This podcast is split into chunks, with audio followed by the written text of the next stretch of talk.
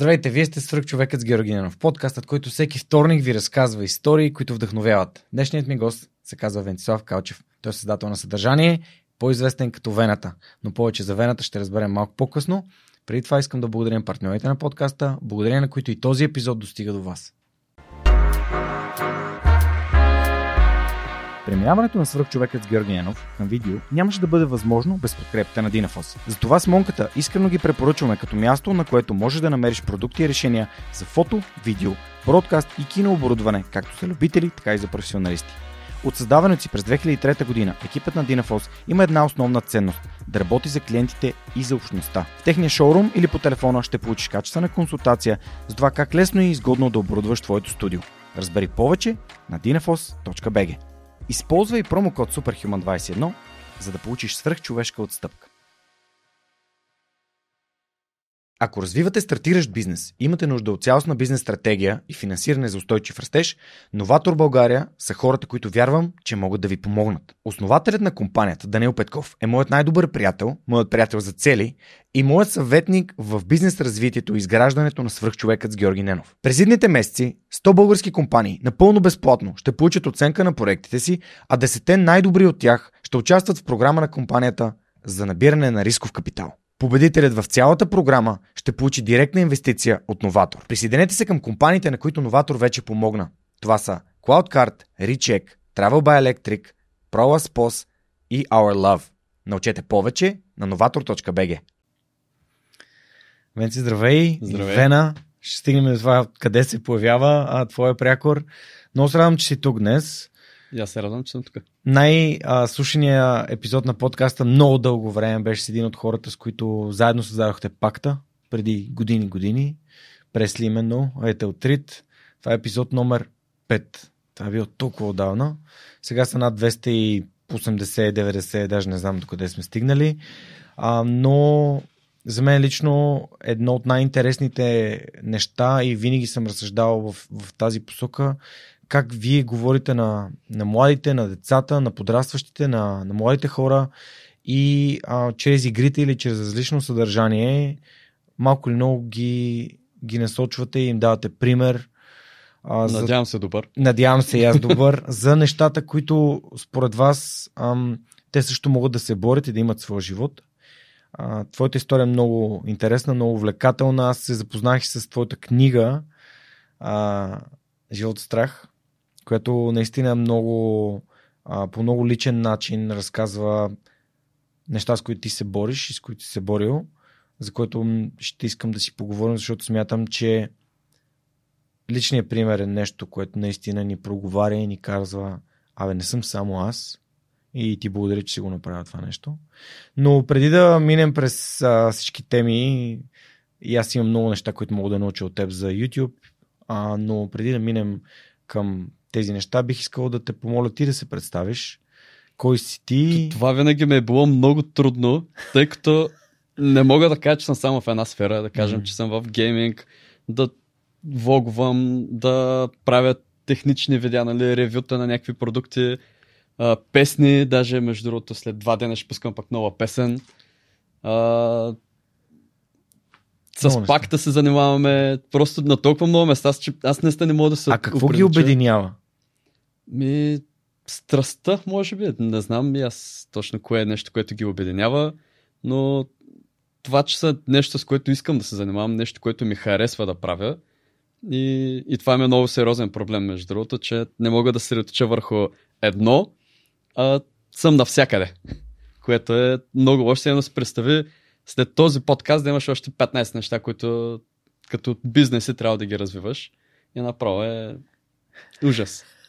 И заради това по-скоро нали, бих се определил като контент креатор, като създател на видеосъдържание, извинявам се, към хората, а, отколкото повече, както как казах нали, в началото за предприемач, а, тъй като имам може би около 7 YouTube канала, Инстаграми, TikTok, Facebook, където се сетиш, просто там съм. И предпочитам хората сами да решат кой съм аз, отколкото аз да им казвам кой съм. Mm-hmm. Има предостатъчно съдържание, те се решат. Но ти си Венци от Варна, Да. който попада чрез ам, компютърните клубове малко или много към игрите. Как попадна всъщност на хората като теб, с които създадохте пакта? Всъщност, може ли да ни така да се върнеш назад във времето ретроспективно, да ни кажеш какво те отведе до технологиите, кога видя, че в YouTube има нещо? Ами, даже мога да върна още по-назад лентата, тъй като когато се запознах с игрите, все още нямаше компютърни зали. А, тогава бяха нашумели тези Nintendo, Atari, нали, тези, които са конзолите, старите, не знам дали имаше PlayStation тогава все още. И тогава се запознах с игрите, тогава нали, се играхме с а, семейството, се събирахме с братовчеди, с роднина, нали, сядаме и си разсъкваме някакви игрички и оттам нали, Контра тръгна. Супер Марио. Да, да, точно. Танковете, всякакви Да. такива неща. И на по-късен етап вече се запознах и с а, компютърните зали, а, с това вече, че има доста по-сериозни игри от а, няколко странни пикселчета нали, по екрана. И оттам нататък вече всичко е история, нали, как се е стигнал до тук. А, иначе за пакта всъщност не съм един от създателите на пакта. Това е по-интересното, ако Мгм. може да се каже. Преслав и може би още две-три момчета са хората, които създадоха пакта. Аз бях поканен на по-късен етап да се присъединя към тези а, хора, нали, защото всъщност имаше и момичета нали, към Мгм. тази а, мафиотска групировка пакта. И аз се присъединих, може би, почти година след създаването на пакта. Така че не мога да се похваля или Мгм. да се му прилича като създателя М. на пакта, но съм помогнал, надявам се, за това да израсне от това, което те са създали. М. А, все пак, какво те накара да дойдеш в София и всъщност кога реши да го, да го направиш това нещо? И защо? Края на 2017 година, ако не бъркам, или 18-та, фактите, сега в момента не мога да ги сравня, но това, заради което всъщност дойдохме тук, е като цяло нашето развитие и развитието на пакта. Тъй като когато бях във Варна, имахме събития, нали, още преди да се случат тези пандемии, които, за съжаление, не можем да ги правим тези събития. Главно заради събитията и всякакви такива неща около събитията и само, самата организация на едно събитие отнема много време, отнема uh, много ресурси и ти трябва да си тук, за да можеш да направиш срещи с хората, с охраната, с uh, залата, където ще правите нали, тези срещи, uh, с uh, някакви техники, ако вътре нали, трябва да се оборудва и всичко, нали, което може да се сетиш, че е нужно за uh, една такава а, среща на такова събитие да се направи. И, и просто трябваше много често да пътуваме с момчета, които не бяхме нали, от София. И това си беше доста досадно, между другото. И, и започнахме нали, тогава в Skype или в Discord, не помня. Мисля, че тогава все още нямаше Discord. Мисля, че си говорихме в Skype нали, за нещата, които нали, трябва да подготвим за едно бъдещо събитие. И, и така малко по малко някой, ако не се лъжа, даже Никича каза, момчета, това, ако искаме да го действаме, просто няма да стане като сте там. Нека трябва по някакъв начин да измислим да сте тук. И буквално на същата вечер почнахме да се замисляме за това да се преместим тук, М. да, да гледаме всъщност квартирите, нали, как вървят като цени, като нали, квартали, квартали и така нататък. И може би месец след това се преместихме с а, Цецо, не знам дали също знаете Хеван Хеван Бул, да, да, да. Виждал съм, преместихме. като ме бяхте поканали във вашия подкаст, всъщност тогава се запознах с Да. него. И тогава се преместихме с него. Той също не е от София, той се е от Плевен. И тогава се преместихме заедно с него, живяхме няколко месеца заедно и след това вече, нали, всеки Отделно. сам за себе си. М. Но и все още не мога да кажа, че нещо, което а, съжалявам, примерно, че съм дошъл тук, или пък а, хората ме питат, нали, няма ли да се върнеш. Не, сега нямаше да съм тук, нали, в този подкаст. Много неща случват в София М. и все още искам да съм тук, за да мога, нали, да, да ги правя тези неща. Тук, Мгм. тук има възможности просто. Мгм. Нали, не е нищо лошо към малките Да, градове, нали, но Да, да, разбирам, е- когато искаш да правиш събитие, отидеш там, където има най-много аудитория. Това е най-нормалното да. нещо на света. Добре, разкажи ми, понеже тук Монката, докато нагласеше камерите, каза, а, че така е израснал с твоите видеа. Разкажи малко повече на хората, които изобщо не знаят, нали, не са чували за теб, просто не са, не са в такава а, не са в такава възраст или в такава среда. А, с какви видеа започна, какво, какво ти беше важно. Мисля, тези, тези неща, които всъщност съдържанието, което си правил и защо си го правил.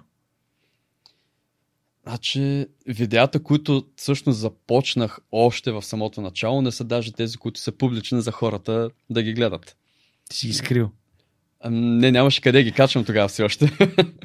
Правих се видеа, които а, са ми били интересни като просто обработка на това да сме с приятели, да сме си правили някакви снимки, сме си правили видеа, а, тип монтаж, където слагаш някаква песен и някакви такива неща случват. А, това са едни от първите им видеа, нали, които а, може да се каже, че съм правил някога. Но там нататък вече започнаха някакви тип скетчове, нещо такова се бях пробвал, защото все още нямах компютър, достатъчно мощен компютър на който да мога да играя някоя игра, едновременно да записвам и да си върви нормално играта. Защото когато пусна да запиша и просто почва да падат кадрите и хората го виждат, нали, че насича, нали, самата картина насича и никой няма да седне да гледа видео, което насича. Все едно, ако слушат в момента подкаста да е с лошо аудио, и най-вероятно ще кажат, е, защо го слушам сега като ми пръщи примерно в ушите. И, и така бях започнал с такъв тип видеа, които бяха м- така да кажем като скетчове. Оттам събрах пари и започнах нали, да, да си апгрейдвам малко по малко машината и успях да започна да снимам някакви гейминг видеа. Как събра пари, при условие, че двамата знаем колко пари се правят от български YouTube и те не са много? Ами те въобще не са били от български YouTube, нали? Тези пари, ами бяха от това, че сложих на работа. За това те питам, какво да. правиш? Тогава работих като спасител. А... Ходиш, работиш като спасител, събираш пари, апгрейдваш си машината, да. записваш по-добре ами, неща. Първите два апгрейда, които направих, всъщност бяха видеокарта, за да мога, нали, да... Нали, който разбера от компютъра, видеокартата е много, важен, много важна част нали, от компютъра, за да можеш да подкара игрите. И следващото нещо, което инвестирах са слушалки с хубав микрофон, за да мога аз да чувам нали, все пак хубаво и да могат хората ме чуват хубаво нали, с микрофона, защото тогава съм дал 50 лева за слушалки с микрофон и съответно нямаше как въобще да отделя за като микрофон, който имам сега, нали, всъщност, който е като точно този, който ти имаш, където трябва нали, да вземеш а, стойка, трябва да вземеш миксер и, и там цените... То само кабел е 50. Да. и цените просто скачат много. Mm. Иначе тогава работих като спасител през деня, а вечерта като човек, който записва видеа. Как се развиваше това съдържание? За какви неща си записвал? Ли, само игри ли си записвал, защото примерно нали, ти сподели, че си правил ревюта и така нататък. Ревютата са на доста по-късен mm-hmm. етап започнах след тези няколко видеа, които съм пуснал, които нямат нищо общо с гейминг, започнах да записвам видеа с гейминг, тъй като мен още преди ме влече това да игра игри и ако мога да правя това, което ме влече и да го споделям с хората, на мен това ми хареса. Плюс, когато водиш някаква обработка, за да го направиш малко по-интересно, нали, да, да вкараш тази част от скетчовете вътре, да го направиш забавно. И, и там нали, започна да ми става много интересно и започнах да, да тествам всякакви игри. А, играл съм нечуване неща, просто неща, които а, имаше една игра, която се казваше 60 секунди нещо си. Тоест играта ти е 60 секунди, аз направих примерно 12 минутно видео. И те казват, добре, как правиш 12 минутно видео от игра, която ти е 60 секунди и просто почваш да да правиш някакви неща, които са забавни вътре. И ревютите вече дойдоха на доста по-късен етап, тъй като може би след около две години започнаха нали, вече по-големите фирми да не забелязват, че все пак има някакво влияние. Искаха да ни предлагат някакви продукти, които да си останат за нас и съответно ние да им направим ревю, нали, да, да ги представим пред аудиторията, кое е, как ние го виждаме нали, през нашите очи за самия продукт, което за мен беше доста добре, защото когато ми изпратят нова мишка, нямам нуждата да давам пари или да събирам много време за да изкупя нова мишка. И, и това беше доста, mm. доста добре. В какъв момент си даде сметка, че всъщност най-важното нещо за един създател на съдържание е неговата аудитория? И натрупването на аудитория, увеличаването на аудитория, задържането на аудитория? Това, това според мен е още от началото го осъзнавах, нали, че е нещо, което е важно. Mm. Нали, не мога да кажа, че на някакъв етап нещо ме е штракнало и съм си казал, нали, че това е така. Mm. А, а кога ти штракна, че искаш това да правиш за, като, като работа, като професия? Да, да дадеш времето си на това? Защото е, аз съм бил в семейство, в което, примерно, баща, баща ми винаги е мислил, че игрите са загуба на време. До момента, в който брат ми играеки игри, а, и като той, аз там познавам Пресли всъщност, защото брат ми беше дженгър в неговия отбор. Mm-hmm. Последствие отиде да играе в Headshot BG и всъщност един ден, покрай факта, че нали, бустваше и беше скарал доста пари и му бях купил така геймърска машина, от която да, да може да играе и, и да прави всичко, което, което е необходимо по с добро качество и съответно на него да не му засича. Mm-hmm. И баща ми тогава пита, ма брати, откъде има толкова пари? И аз му казах ми, под игрите. И от тогава насетне това изречение, че игрите загуба на време не се използва в нашата къща. Но при теб как се случи? Ами при мен всъщност може би година и, и, и малко от нея за да да предприема това нещо, нали, да се захвана много по-сериозно. Защото, както казах нали, по-рано, работя като спасител. Ам, работил съм на две различни места, докато се занимавах с YouTube. Едното си беше нали, просто басейн, нали, който могат хората да си посещават.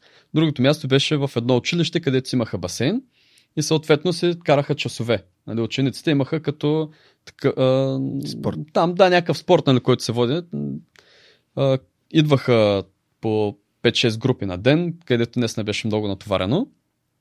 И въпреки това, не мога да скажа, нали, че съм карал чак толкова дълги смени, но 8 часов работен ден нали, си беше в училището, а 12 часов работен ден беше на другото място. И всъщност, преди а, това място беше училището и след това, нали, преди да напусна, беше самия басейн, където бях на 12 часови смени. И аз от 8 часа сутринта до 8 часа вечерта съм там, нали, лятото, навън, на на всичките условия, нали, които са навън, жега и така нататък. И вечерта се прибирам, за да се снимам някакви видеа, да си ги обработвам, а, да стримвам, защото може би един-два месеца след като започнах YouTube, нали, се поинтересувах нали, за, за това да предаваш на живо.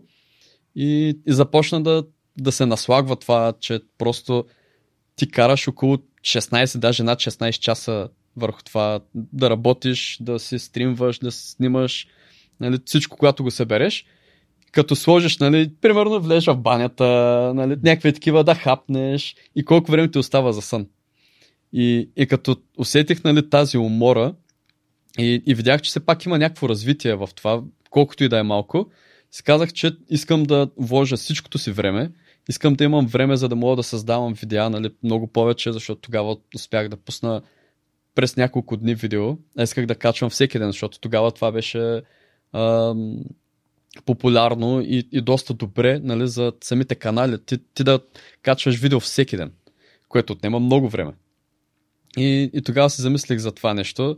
Бяха станали едни проблеми на работа и, и си беше много напрегнато. Mm. И малко по малко си казах, добре, пробвам, ще пробвам няколко месеца, ако не стане, не стане, ще се хвана пак някаква работа, пък ако стане, е вола.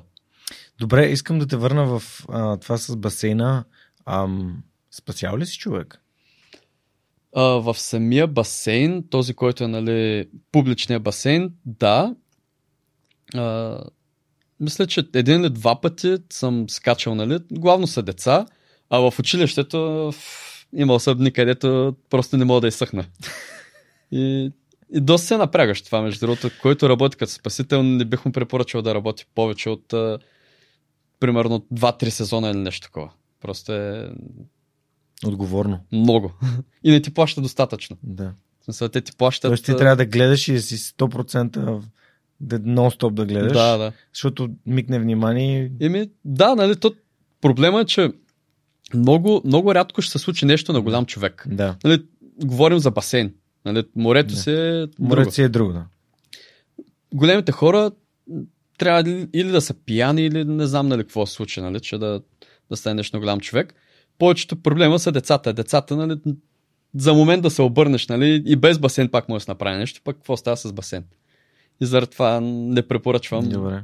А спомняш си тези случаи, в които си извадил хората и те... Е, да. нали, не помня нали, точните хора, но, но помня самите случаи. М. Понеже плуването никой не ми е било силно страна, дори мене реално са ме вадили от басейна, но мисля, че сп- сп- спрът, защото, mm-hmm. докато се уча да плувам. А, и имах съществено подобрение след като си направих операцията на очите във Варна. А, и започнах да плувам по-спокойно, защото виждах, виждах дъното. Пък mm-hmm. преди ми беше много, много параноично се чувствах в басейн. Не можех, когато си късоглед, не можеш да прецениш дистанцията. И метър и половина ти се струват като пет. Да, да. Просто и, и не, не знаеш кога е. Защото разликата между метър и половина, където можеш да стъпиш и 2 метра и половина, за теб няма разлика. Обаче пък за спокойствието ти има. Е, да. И особено ако не можеш да плуваш много добре. А, но ми беше интересно дали си спомняш, защото наистина тази професия е много отговорна.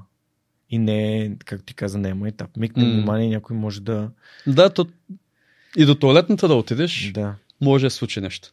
да, да, да, абсолютно. Добре, тук каза нещо много важно и всъщност това е нещо, което на мен ме накара да направя подкаста. Именно, какво пък толкова може да стане? Нали, да си намеря друга работа или пък като се връщах от Да. Германия. Бях, ми, хубаво, ако не се получи, не мога да правя това, което обичам и ми харесва. Да си Но поне си пробвал. хора. Да, поне съм пробвал. Ам, докъде те отведе това? Разкажи ми пътя малко така Ух. по, победите, нещата, Ами- които наистина са били, вау, това не, мисли, не знаех, че може да е възможно за мен. Ами, едно от нещата, които мога да кажа, че са наистина вау и не съм очаквал някога да се случат, е нещата, които се случват главно по събитията. Ам, Да, разкажи ми как, какво представляват самите събития в последствие, ако можеш. Ами, всъщност това, Защото вие което сте като супер звезди там. В смисъл, идват децата и са Пресли! Да. Пена!» Това, с което започнахме, всъщност са фен срещи. Хората искат нали, да се видят Си, с да. нас и беше доста по-просто за организиране, нали, като а, имаш някаква зала, като се погрижил нали, всичко да се мине по план и, и да е безопасно за хората вътре. А, просто нали, се виждаме, говорим се с хората, снимаме се, раздаваме автографи и така нататък. Обаче след това искахме да направим нещо по-готино и започнахме да организираме някакви като мини турнирчета, като а, неща, които се случват на сцена. И, и всъщност предпоследното събитие, което направихме, е едно от нещата, които не съм очаквал да пея на сцена. И тогава бяхме пуснали, може би преди 2-3 месеца, нали, преди Песента с събитието. Велизар. А, не, Или предишната. а, Финес бяхме А, окей. пуснали. Бях и- забравил, че, че имате песни, извини. Да. И, и всъщност, момиче, което сега е в а, чалга индустрията, бяхме намерили, извикахме също тя нали, да излезе на сцена. Нали, някакви такива неща, които а, да, да дадем много повече стойност на хората, които са дошли, да имат като някакво мини представление. Мгм. Нали, имаше гейминг, имаше а, лекции, а, Юли беше дошъл, Дарин, а, Лазар Е, Радков. сега с Дарин имахме запис преди малко. Да. Буквално до, пред, до 3,5 записахме с Дарин. Да. И, и точно нали, някакви хора, които могат да разкажат нещо готино за хората, които са там. А, имаше игри с публиката, фен срещата и всякакви такива неща. И, и това е нещо, което нали, тогава си казах, нали, вау, кой като малък не си е пускал песен, да хване някакъв дезодорант, химикал или каквото и да е, така, нали, да, да си мисли, че някъде, нали, че, че пее, че някой го гледа. И тогава всъщност в залата имаше малко над хиляда човека. И първото ми излизане да изпълня песен, нали, с други хора, нали, не бях напълно сам, беше пред хиляда човека. И тогава си казах, вау. И това е нали, един от, може би, най-силните моменти, които съм си казвал, вау. Но по пътя а, е имало доста такива мини моменти, ако мога така нали, да се изкажа. А, имало е, имах наскоро всъщност такъв а, подобен момент, понеже си имам а, едно момиче намерих, което да ми обработва видеята. Нали, някаква част от видеята, някой ги обработвам аз, някоя част нали, тя ми помага, за да мога да смогна нали, с а, всичките неща. И, и главно нали, това, което се а, стремя е да давам тези видеа, които са ревюта, тъй като ми отнемат много повече време да ги запиша, да подготвя нали, а, всичко, което ми е нужно за, за това ревю. И супер много ме улеснява това, когато събера много файлове и кажа заповядай от тук нататък си ти. И имаше едно такова видео, което направих Setup Tour, където показвам, нали, всъщност кое как е направено, както предполагам даже на хората, които гледат и слушат, би било интересно, даже ти някой ден да направиш а, нещо, нали, всъщност какво е вашето студио. Mm. Нали, това е. И, и направих видео за сегашното ми студио, което е, нали, вау, има машини, такова, осветление, камери. И хората като видят се казват, много яко. Обаче тя се е сетила да се върне и да вземе видео, което е било преди 4 или 5 години, където съм бил във Варна още и където там, къде с клечки съм подпирал, примерно, камерата да не падне, някакви такива неща. И, и направи като монтаж, нали, как всъщност а, си снимам сетъпа преди и снимам сетъпа сега. И тогава си казах, вау, нали, защото ти не го осъзнаваш това нещо. Случва се бавно и, и това е като да качиш килограми, нали, да качваш по 10 грама на ден. Mm. След две години няма да, да кажеш, нали, абе, кога, еми, бавно е станало това. Нали, не е станало за един ден, но когато сложиш двете снимки и видиш днес каква е разликата от, от, от преди и от сега, тогава пак не нали, си казваш вау. Както предполагам и ти би казал за себе си това нещо, ако, ако се сетиш, нали, всъщност първият ти подкаст. Какво е било, нали, ти къде Само си бил, кажа, с какво, какво си снимал. В Лазар, и като на Лазар сега, какво в е. хола, на масата и таблета просто стоеше на средата между мен и него. Да. И ако е имала някаква такава снимка сега, нали, примерно и сега някой да направи там снимка и ги сложиш двете, ще си кажеш, вау. И, и това са някакви такива моменти, които нали, са ми най-най така да, да са запазили. М. Плюс това тези моменти ти показват къде си тръгнал и показват на другите откъде си тръгнал и така пътят пред тях изглежда възможен. Защото ако това беше първото ми студио и това ми беше първата техника, и това значи да съм инвестирал ни 25 000 лева в техника. И ако така давам пример как се прави подкаст в България, колко от хората биха тествали с нещо, което струва 25 000 лева? Точно да. И абсолютно те разбирам и съм напълно съгласен с теб и много се радвам, че го каза. Понякога е хубаво да се връщаме назад, за да, да видим къде сме били преди 2-3-5 години. И си дадем сметка колко голям път сме завървяли. Даже днес получих комплимент от колегите от Дари Кърсив от подкаста, че всъщност и като водещ нали, продължавам да се, да се развивам. Но това е защото да, да, да те върне към това, което ти си правил. Mm-hmm. Защото сме на полето всеки ден. Да, да. Ново видео, нов подкаст, още един подкаст, друг подкаст, втори подкаст. Ами ти по този начин влизаш в целия процес, нали? И не можеш да, да погледнеш отстрани. И това е, нали, проблема. Mm-hmm. Трябва човек да се да отстъпи назад, за да погледне и се каже, нали, добре. Между другото, аз не съм говорил пред хиляда души никога, дори на TED конференцията нямаше хиляда, на форум ключ бяха към 300, така че определено хиляда души е не малко. Това е О, да. похвално и още повече е собствено събитие на пред вашите фенове. Не просто някъде си, mm-hmm. което е, е супер. В момента какво правите? И ти какво правиш? Ами в момента всеки се развива сам за себе си, така mm-hmm. да се каже.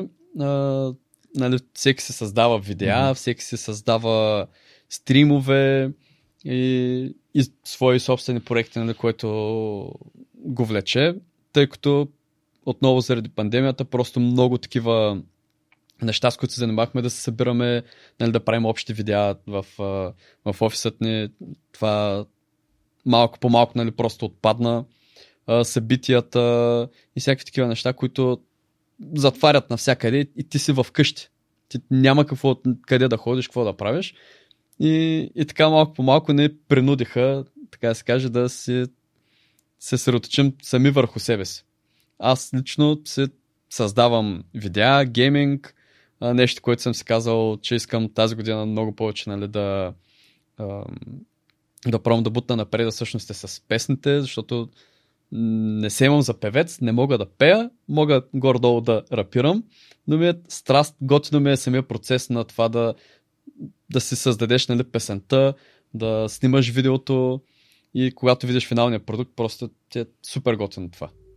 И, и това е, което просто са много нещата, с които се занимавам. Mm-hmm. Супер. Абе, понеже дали ви имате песени с Велизари с доктор Бо, които и двамата са ми гостували и Велизар много ми е помагал в подкаста, особено в началото. А, много ми е помагал с начин на мислене, менторствал ме за различни неща, които съм опитвал, включително бях трябвало да правя дропшипинг, докато живея в Германия. Просто за да мога да си стабилизирам приходите и да мога да се върна и да правя подкаста, това, mm-hmm. което правя сега. А, с Дарин днес, като си говорихме, той беше, какво стана, успя ли да намериш, понеже епизодът с него е 111 с, док, с, с, с Велизаре 21, с, с Дарин е 111 а успя ли да намериш начин да го, да го направиш устойчиво това нещо, да го монетизираш? И в момента подкаста има над 270 човек, които го подкрепят с, с месечни дарения от сърце, което е велико за мен. Е велико. на хората. Да, и компании, които като SMS Bump, като Storytel, като Telas, които не ни подкрепят, като ам, Dynafos, разбира се, супер хостинг, които са невероятни. Просто от, и, от момента, в който съм се срещнал с тях, те винаги са били на, сме били mm-hmm. на една страница. LimeChain, естествено, не мога да не ги спомена. Но, а, да, много е готино, когато откриеш нещо, не на всяка цена, но то и натрупването на съдържание, това, което ти. Натрупването на съдържание е най-важното нещо, след това натрупването на аудитория и вече резултатите са следствие. Да, да. А, искам да, понеже каза, че много неща правиш, изглеждаш като супер, супер положителен човек, който се радва на живота, прави неща, които го кефят. И също времено, нали, ти имаш и книга, която се казва Живот в страх.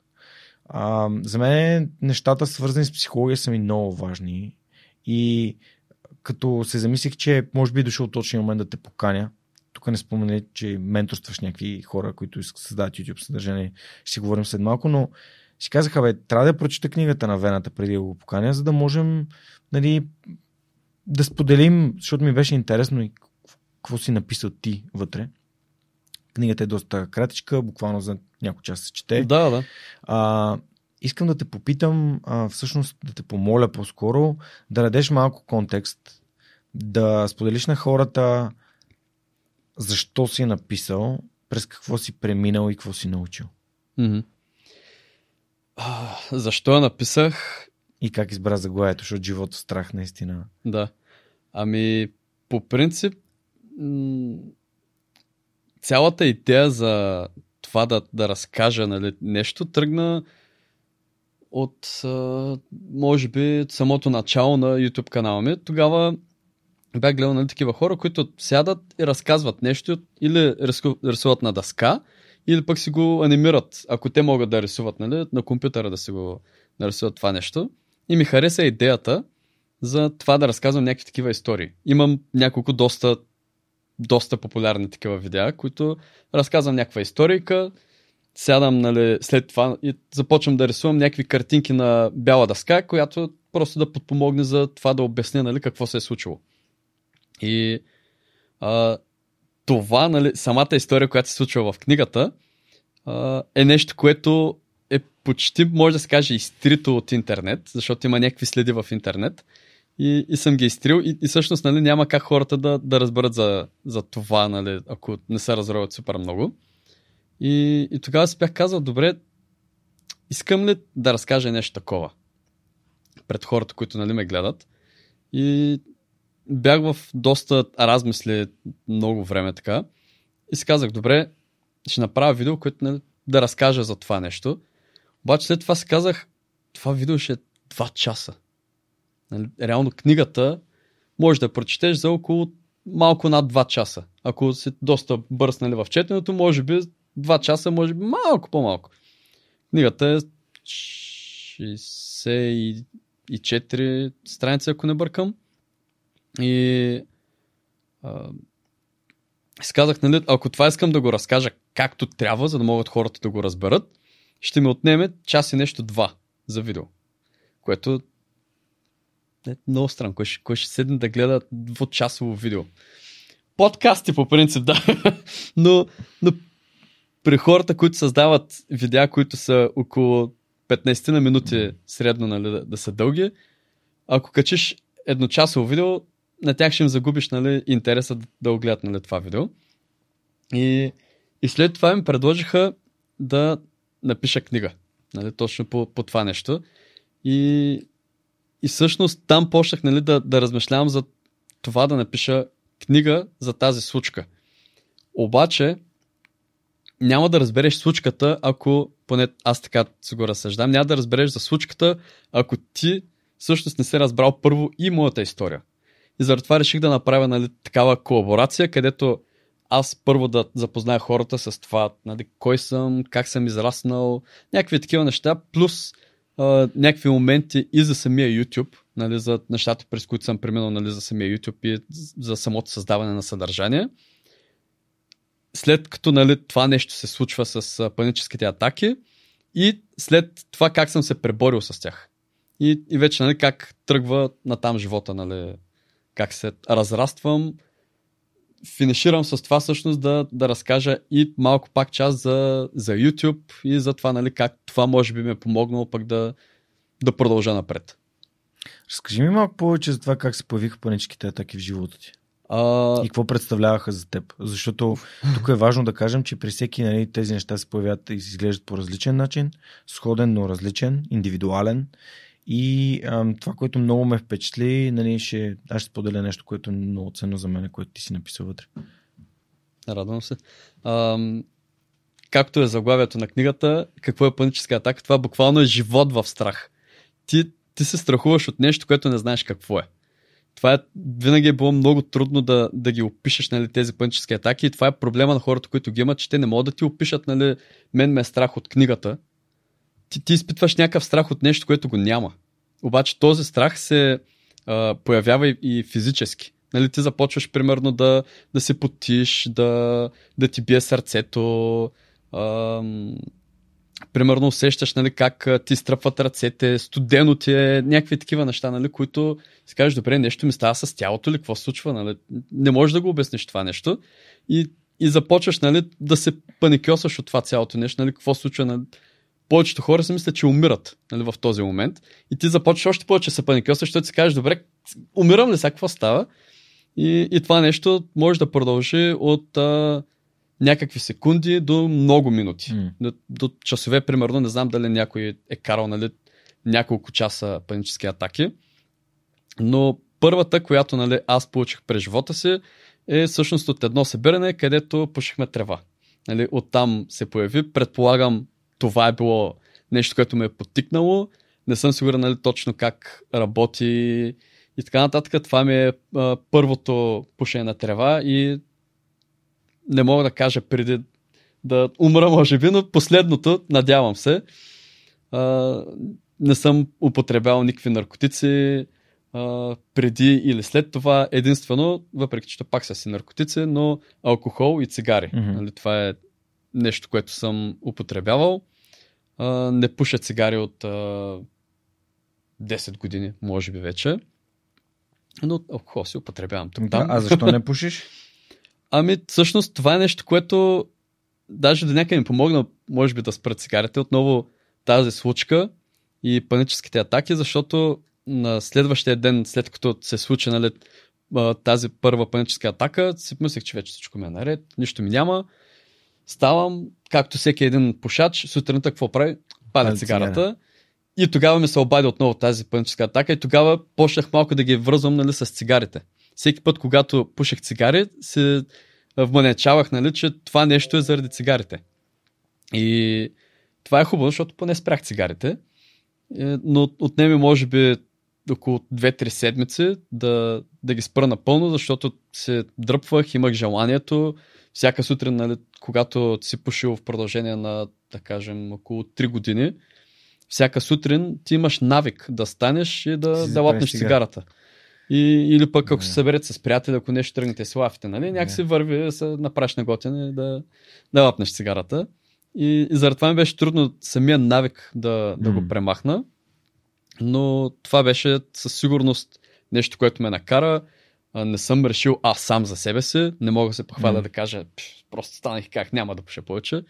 А, това ме накара и просто реших, mm. че ще ги спра, защото а, ме кара да се чувствам зле. Какво ти помогна да излезеш от, а, всъщност, да се пребо... Защото то, то, то, да излезеш не е, може би, точният термин ми. Какво те мотивира да намериш решение и какво ти помогна? Ами, първото нещо, което мога да кажа, че нали, ми е тласнало, е това, че просто ми писна един ден. Нали, кажеш си, бе, брат, че ти ще живееш, ли? В смисъл, то това, поне аз не го чувствах като живот, да не можеш да излезеш навън, да, да не можеш, примерно, да, да хапнеш, да пинеш спокойно, защото всяко едно малко нещо те кара, нали, да, да се чувстваш зле. И това е първото нещо, което нали, най-много ме тласна. Другото, което ми е помагало, са някакви видеа, някакви. А, то даже тогава не мога да кажа, че има подкасти, нали? Но от статии, които съм чел, а, такива речи, тогава по-скоро нали, бяха известни някакъв, някой нали, известна личност да излезе да направи някаква реч а, пред а, главно а, студенти, нали, които завършват нали, в училища и така нататък. И съм гледал нали, такива видеа и съм попил някаква информация и оттам може да се каже, нали, че е имало нещо, което така да, да запали този огън и просто когато си казах или ще мра тук, ако наистина е такова нещо, че умираш, нали, както ти го чувстваш mm. от тези панически атаки, или пък ще започна да живея, нали, нормално, защото то писва. Mm. Едно от нещата, които много ме впечатли в книгата, беше факта, че ти казваш на сестра ти и тя всъщност се разтърсва и открива. Mm-hmm. Какво е това? Ам... Да, в началото не знаех всъщност, че това е паническа атака. Не знаеш, че са панически да. атаки. И второто нещо, което изключително много ме впечатли, съм ти благодарен, че си го написал, е, че по принцип ам, е препоръчително да се потърси помощ. О, да. Защото хората в България още гледат на а, менталното здраве, на психическото здраве, като ама аз не съм болен да ходя на психолог или дори на психиатър, когато се налага. Mm-hmm. Но като човек, който ходи на терапевт от вече две години и половина, ще стана три, а, това е една от най-добрите инвестиции, които съм имал в живота си. Това е инвестиция в моето собствено спокойствие и разбиране на мен самия. Та, какъв е твой опит с ам, нали, търсенето на решения извън теб самия, защото ролята на психолога е точно такава. Да ти помогне да разбираш емоциите си, състоянията си а, и така нататък. Ами, само да, да вмъкна, нали? Аз лично тогава, мога да да, че се страхувах да отида на, на психолог, mm-hmm. психиатър или аз не съм сигурен точно нали, къде mm-hmm. съм трябвал да, да отида. И, и заради това така и така нали, не, не се престраших да, да стигна до там. Но лично аз с това, което се справям в такива моменти, са ми, както казах, някакви видеа на, на хора, дали ще са книги, дали ще са аудиокниги, дали ще са подкасти, на хора, които са минавали през нещо, което е било подобно или също на това, през което минавам аз. И а, там си черпя някаква информация, която или прилагам директно, или пък се обръщам и използвам по начин, по който на мен би ми паснала. Адаптираш. А, но, да, но пак, нали, да, да го кажем, това не е начина. това не е начин на хората да го правят. По-добре е да отидат да намерят правилния човек, нали, който да, да им помогне за каквото и да е. Ако искате да се занимавате, нали, да, да тренирате във фитнес, да нещо не сте окей, okay, нали, както ако се разболееш, какво правиш? Ти при доктора. Нали, колкото и да не искаш, това е начина. Да. Така. А, понеже съм, аз съм попадал и на разговори с лекари, които казват, а, ходиш на терапевта, отиди в кръчмата и си разкажи на приятелите. Да. Ами, не е добра идея. Не е добра идея. Наистина, психолозите са хора, които знаят как да те преведат през пътя, така че ти да научиш нещата, които трябва да научиш за себе си. Защото психолога не е човек, който нали, малко сравнението с треньора не е до там нали, а, точно, защото треньорът ти показва неща, които ти не знаеш, обаче ти, психолога не може да ти покаже неща, които ти не знаеш. Психолога ти показва неща, върху които ти разсъждаваш, за да научиш. Тоест, един вид психолога ти помага да си помогнеш. Да, Което е да. единственият начин, по който наистина можеш да а, по устойчив начин да решиш в- твоите вътрешни проблеми, защото те няма да излязат навън, освен ако е, ти не, не ги пуснеш, но и те няма да се разрешат, ако ти не си ги решиш. Мгм. Да, то няма лошо да се сподели на приятели, но Да, ще почнат да дават такъли, които да. ще... Да, има хора, които релевантни. могат, могат да те вкарат. А, а ти а, си го отключил като си пушил трева, ами Изпуши още, знаеш, ще мине. една ще мине, нали? Клин, Да. клин избива. Нали? Такъв тип мъдрост и това не е, не е правилен съвет. Да, Правилен съвет е намерете специалист. Напълно съм Говорете, съгласен. говорете с специалист. Говорете с хора, които са ходили при специалист. Има ли са вашите проблеми? Има ли са вашите а, сходни поне проблеми или предизвикателства? Отишли са при точния човек. Той ме е помогнал да си помогнат. Това е като да искаш да отслабнеш. Нали, не можеш да отслабнеш а, без да нали, ти да го пожелаеш. Не може на сила да накараш някой да отслабне. Може само когато той реши да, да го направи. А, така че, всъщност, много ми, много ми хареса, че ти си написал такава книга, защото ако ти си написал такава книга и си разкрил толкова голяма и съкровена част от себе си, при все цялата аудитория, тия хиляди млади хора, които те следват, те имат един добър пример, че се прави така, а не се прави. А, не казвай, че не си си взел изпита, не казвай, че имаш проблеми, че се, нали, че... Не, не казвай, не е добър съвет. Мгм. И човек има нужда да сподели, за да открие решението на проблема си. И смятам, че тази откритост и отвореност и прозрачност, ам, това те прави първо по изгражда доверие на аудиторията към теб, защото ти си истински. И, и ти благодаря, че си го написал. Имаш ли отзиви, които получи от, за книгата? Да, имах отзиви от, от хора, които не са си взели книгата, от хора, които са си взели книгата. Как човек, който не си е взел книгата, може да ти даде отзив? точно. Добре, окей. И то, нали, вижда ти казват, е, нали, то с ония, какво направил, какво такова, нали. Да. И всякакви коментари. Ти си Да свикнал, не ти ги си, казвам, ти че си са българския хейтърски, YouTube. Да. нали, да не казвам, че са хейтърски, но как можеш да, да критикуваш нещо, което не си отворил и корицата. Не знаеш М. даже за какво стана въпрос вътре. Мгм. Това, че аз съм направил видео, съм казал нали, за, за книгата и така нататък. Ти няма как да разбереш от до, докато не, не я прочетеш. И това, с което днесна мога да се похваля, е, че нямам и един човек, който да ми е взел книгата, да, да ми е изпратил, примерно, снимка, да каже, ето, прочетох я не става за нищо или тъпа. Е, един човек нямам, който да е казал нещо лошо.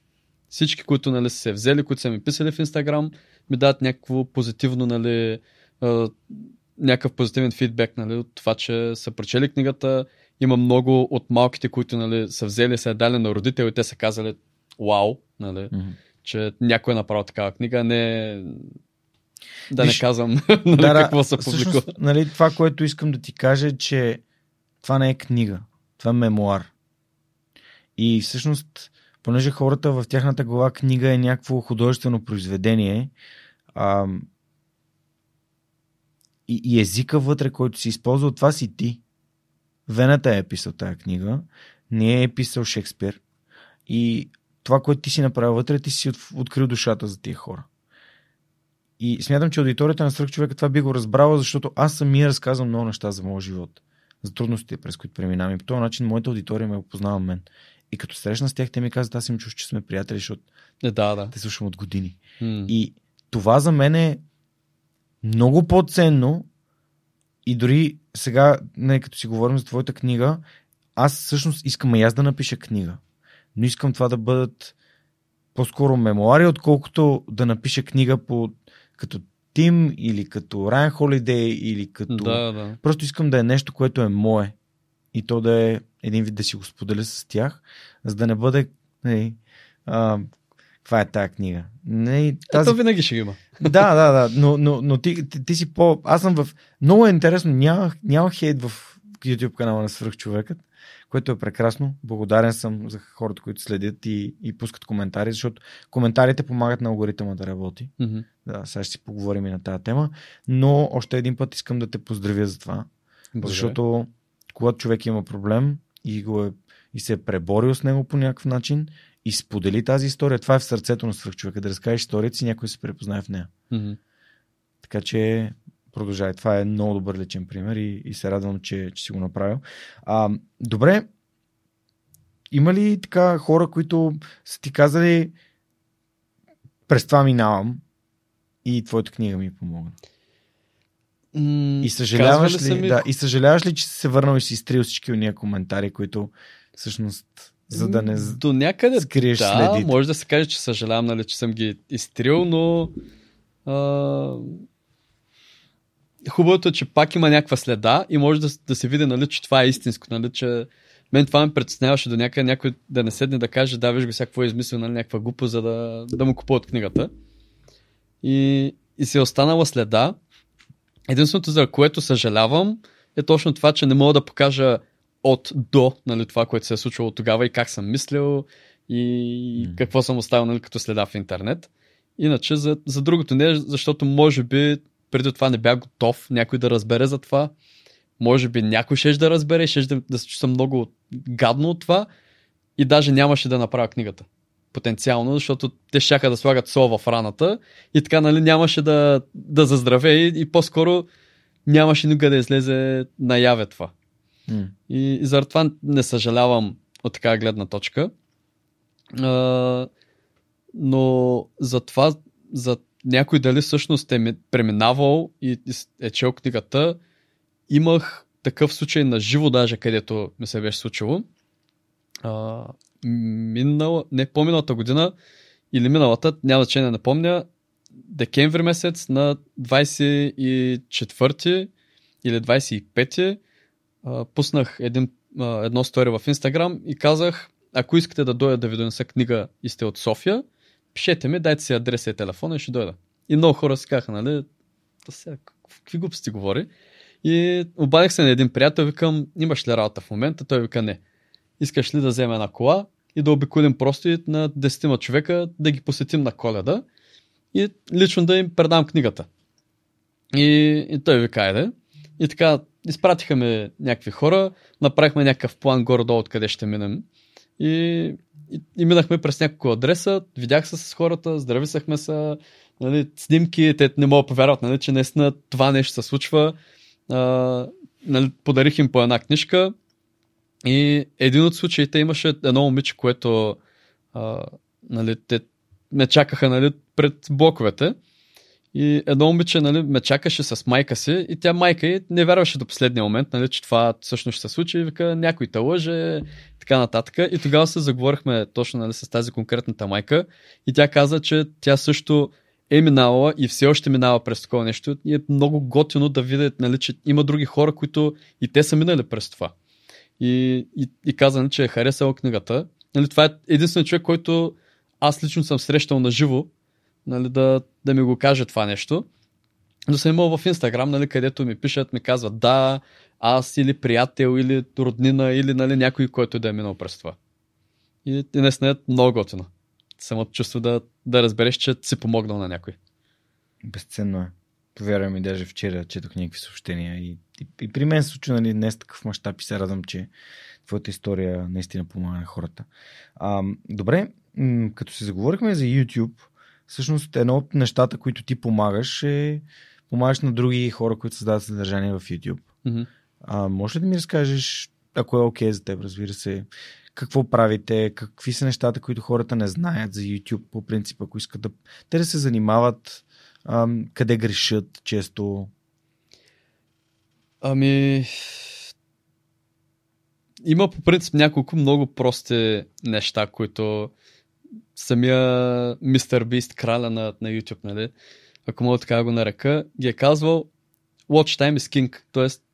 колкото повече хората гледат едно видео, толкова по-добре, друго реално не ти трябва. Нали? Можем да навлизаме в а, това, примерно, а, дали някой ще го А, сподели. Watch дали... time като продължителност. Да. Колко А, е времето, в което прекарват гледайки твое да. видео? Кол, кол, а, каква част от, а, от Видеото. видеото нали, хората са гледали? Okay, защото Нали- при мен е, watch time е доста висок спрямо YouTube. 16-17 минути. Мгм. Но видеята са ми по 2 часа и половина 3. Ами, да, но тук има, и, вече нали, тук може да се Да. задълбая нали, много М. повече нали, за а, самия audience retention, за това нали, колко всъщност е, каква е пропорцията, нали, видеото, колко е дълго с а, това колко те са гледали, защото едно твое видео, ако е 2 часа и се гледа, да кажем, 15 минути, аз пусна видео, което е 30 минути и се гледа 15 минути, моето видео е по-добро от твоето. Въпреки, че времето, което са гледали, едно и също, само че аз съм успял да задържа а, моята аудитория на 50% от видеото, а ти на там какъв процент е да се пада нали, от самото видео. И заради това YouTube си казва, добре, значи той е успял да задържи повече нали, потенциално време хората в самото видео, заради това чакай сега ще пробваме да промотираме на, на някакви други хора, които да видим дали и те ще се задържат толкова на, на това видео. И а, всъщност това, което правим са някакви такива анализи и съвети, които даваме на, на хора, които искат да се развият в YouTube. А, това, което не сме го планували, така да се каже, но си се случва натурално, е точно това да видиш самия човек как се държи, да обърнеш внимание на, на самата личност. Не просто да отидеш да му кажеш, ти трябва да караш хората да гледат. Толкова просто. Това е. Смисъл, ти, ти просто ги карай да гледат. Нали? Можем и, и до утре да си говорим, аз така, да бе, просто ги карай да гледат. Това, това е цялото. Нали? Това трябва да направиш, но всъщност ние обръщаме внимание на как хората се държат пред камерата. Дали са по-отпуснати, дали не са отпуснати. А, това, примерно, как се обръщат към аудиторията, къде снимат, а, техника някой път нали сме обсъждали, примерно, дали трябва да смениш някаква част от техниката, а, нали, някакви неща, които едва ли някой би предположил, че са от такова голямо значение, защото да, важен е тъмнела. Разбира се, най-важното нещо ти е тъмнела, нали, преди някой да ти види видеото, защото той няма как да стигне до видеото, ако ти не го накараш да, да кликне на самото видео. Оттам нататък е вече а, какво е следващото нещо, да, да гледат видеото. Е, какво кара Това- хората да цъкат на тъмнели? Ами, Голям текст, ту- лице. Да, това, това там може много да се спори, поне според мене, защото главната аудитория във всякакви социални мрежи са деца. А, едно дете е много по-лесно да го накараш да, да цъкне някоя подсветна снимка, нещо някакво, нали, а, някакво такова очудено личице или нещо, което нали, да му грабне вниманието. Но сега, ако, ако ти влизаш в YouTube да гледаш, да кажем, ревюта на части за коли, няма да те грабне някой да, да се държи като 7 годишен. И заради това и си има различни начини за различни аудитории, но, но винаги трябва да предадеш някаква емоция, нещо, което е най-силното, винаги трябва да предадеш някаква емоция в а, самия тъмнел на хората, за да могат все пак да, да се обвържат с това, да кажат, нали, чакай, искам да го видя или пък да го заинтригуваш какво ще се случи вътре. Мгм. А, нещо, нали, да, да загатнеш, да му, да му да, дадеш а, някакъв въпрос, на който не може да си отговори или иска да чуе отговора. И, и толкова много неща има, нали, които а, може да се направят. И заради това не бих казал, че има Мгм. едно златно правило за, за тъмнели. Поне златното правило си остава за това хората да гледат колкото се може повече от видеото. Вече там можеш да правиш много начини. Можеш да, а, да правиш тип обработка като това, което нашумя, което Mr. Beast направи популярно, е супер бързи кадри, а, звуци, текст, снимки, а, някакви неща, които постоянно нали, да, да ти държат вниманието, както реално работи даже и TikTok. Когато влезеш в TikTok, ти не гледаш две, а, два часа, примерно, някакво видео, филм или нещо такова, ти правиш така. Гледаш примерно 5 секунди и скролваш. И това просто е нещо, което хората искат, нали? Нон-стоп ти да им даваш нещо ново. И, и заради това едно такова видео не може да, да го сравниш изобщо с подкаст. Защото в подкаста какво е? Сядате си, чувате си, говорите си. Изграждаме контекст. Да, нали, не можеш там да си, а, нали, давай, давай, давай, давай, бързо нещо да се случва. И хората, съответно, които а, употребяват а, такова съдържание, са доста по-различни от хората, които гледат другото съдържание. Така че не можеш да, да се пробваш да таргетираш едните с а, начина, по който таргетираш другата част да. на, на аудиторията. Тук е много готино Бособи, че имаш различни аудитории за различното съдържание. Да, те, нали, и при... Аз даже ги направих да. на две, той има много. Да, да, да. Всъщност, аз започнах да развивам YouTube канала на Свърхчовекът. Надявам се, че в момента ни гледате или поне сте абонирани за YouTube канала на Свърхчовекът. Това е подкрепа, много голяма подкрепа за нас. А, направих YouTube канала основно, давайки си сметка, че в YouTube има нова аудитория за свръхчовек. Защото Spotify подкаст аудиторията, тя си е тя си е там, но в YouTube има друга аудитория, която иска да вижда, да вижда подкаст в видео. Mm-hmm. И ето ни, както ти казах преди малко, буквално преди няколко дни, а, пратих скриншот на монката, че вече са 6000 абоната в, в YouTube. За някой това е много малко, но за мен предвид тези 6 години съдържание, трупане а, на 280 плюс епизода, това е супер, защото за мен органичната аудитория е нещо, което е устойчиво и утре няма да се събуди и да са 4 Няма как да изчезват така. Да, защото са изграждани бавно и наистина са, са качеств... аудиторията е качествена. Ам, добре, а, да, ти, ти реално ми каза, че вие технически помагате на хората, правите анализ на съдържанието им, на представянето им а, и, и по този начин им помагате да достигат до повече хора. Ами... Или да, правите, да правят по-качествено YouTube съдържание. А, като цяло, хора, които до сега сме нямали някой, който да не е започнал mm-hmm. да, да прави каквото и да е. Хора, които са започнали, но все още те не са ориентирали, не знаят кое, какво, как работи. Защото нещата, които аз мога да ти кажа, ти мога да ги намериш пак, нали, ако се разровиш, ако, ако прекараш часове в това да, да търсиш, ти винаги ще намериш това, което ти трябва. Аз ще помогна да да го направиш много по-бързо. Съответно, няма нужда да, да ходиш да, прег... да преглеждаш, примерно, подкасти на хора, които говорят за това, курсове, нали, има супер много курсове, нали, които пак са за нещо подобно. Само, че там много повече биха те баламосвали, ако мога нали, да, да се изразя правилно, защото те искат а, да направят, да кажем, 50 видеа, да мога да кажете, ето имаме много голям курс, 50 видеа и в първото ще си поговорим как да използваме клавиатурата на компютъра. И, и просто толкова нали, разтягат лукуми там за някакви глупости. А нещата могат да се направят по много по-лесен начин. Mm-hmm. И, и когато нали, ти работиш с конкретния човек, ти можеш да видиш къде той греши. Защото ти можеш да правиш нещо а, много правилно и, и ако гледаш курс или някой просто каже без е така да погледна, да погледна на какво правиш, то може да ти каже да, да поправиш това, което правиш добре.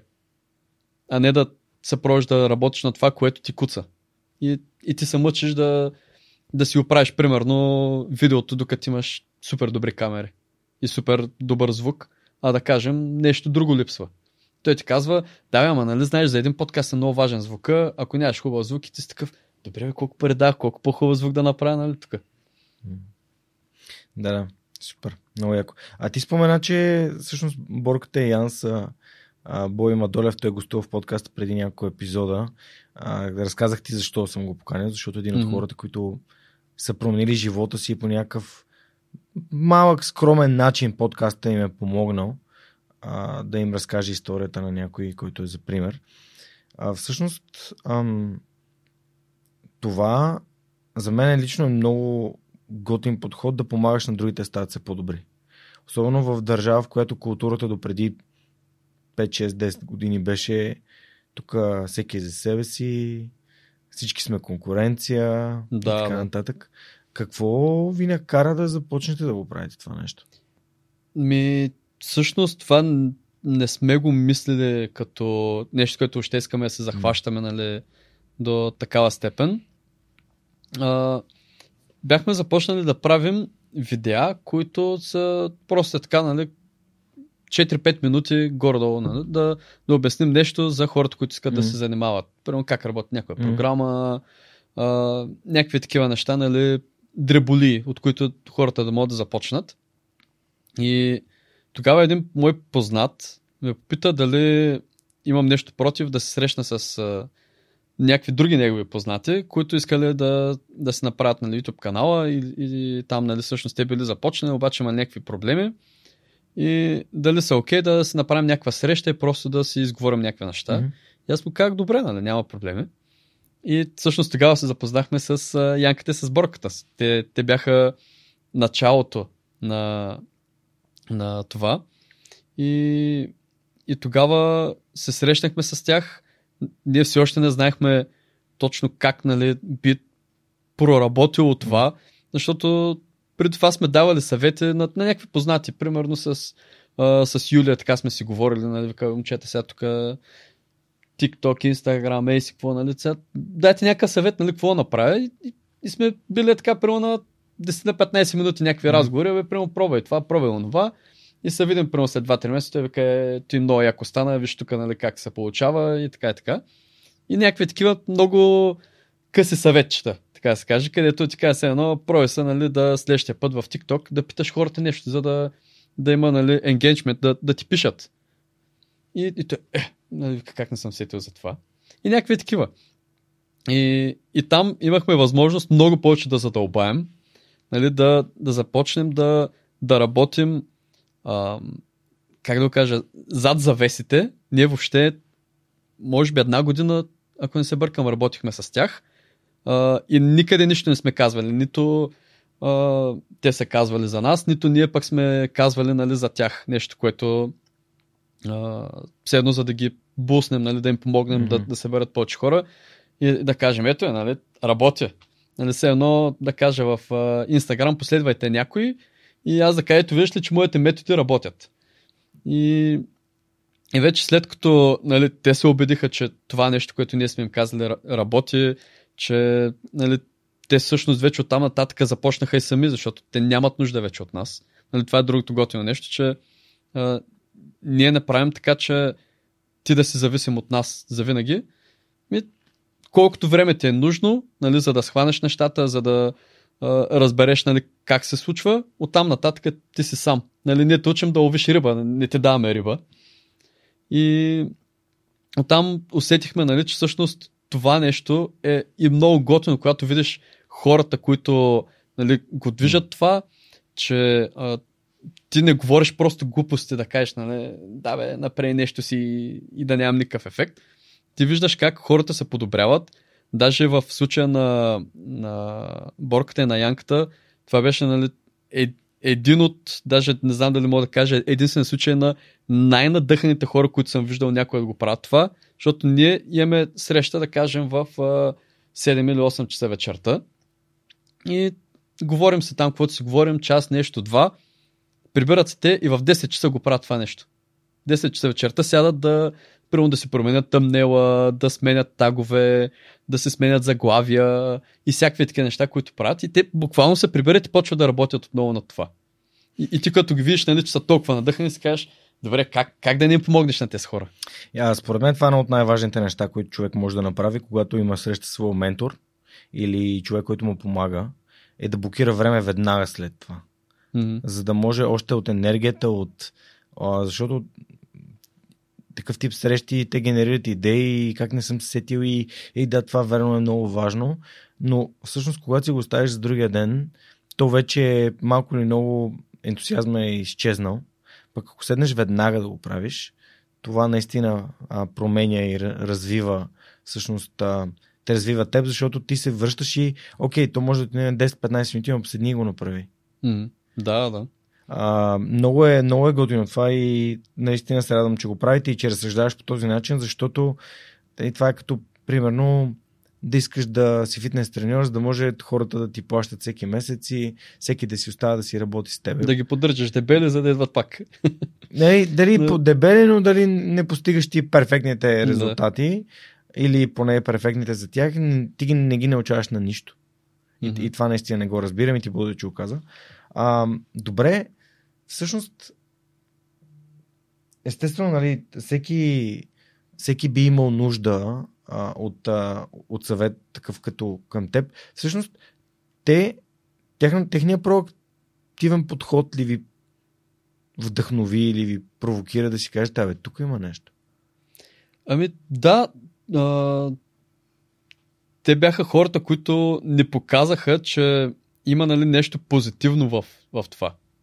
Във вашите а, знания. Да, нали, м че а, как да кажа, че когато ти помогнеш на някой, колкото и нали, той е някакво селфиш такова, нали, но ти, ти чувстваш удовлетворение от това, че си помогнал на някой и, и ти е готино да видиш нали, чуждите резултати.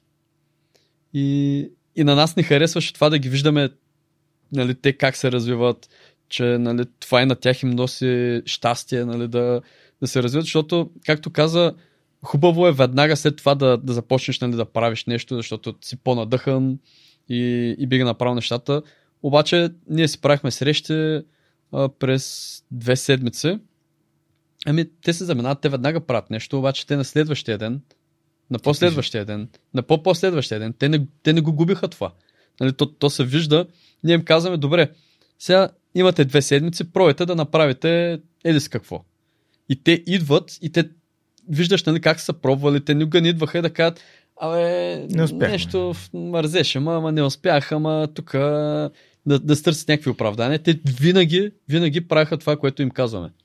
И, и ти виждаш, ако, нали, все едно да кажем, ти си някакъв учител, имаш най-добър ученик, който винаги си пише домашните, винаги те слуша, винаги изпълнява и като го дигнеш, като му кажеш, нали, колко е 2 плюс 2, той ти казва 4, не да е такъв, м- не съм сигурен. И, и това, това някак си ти дава позитивна енергия.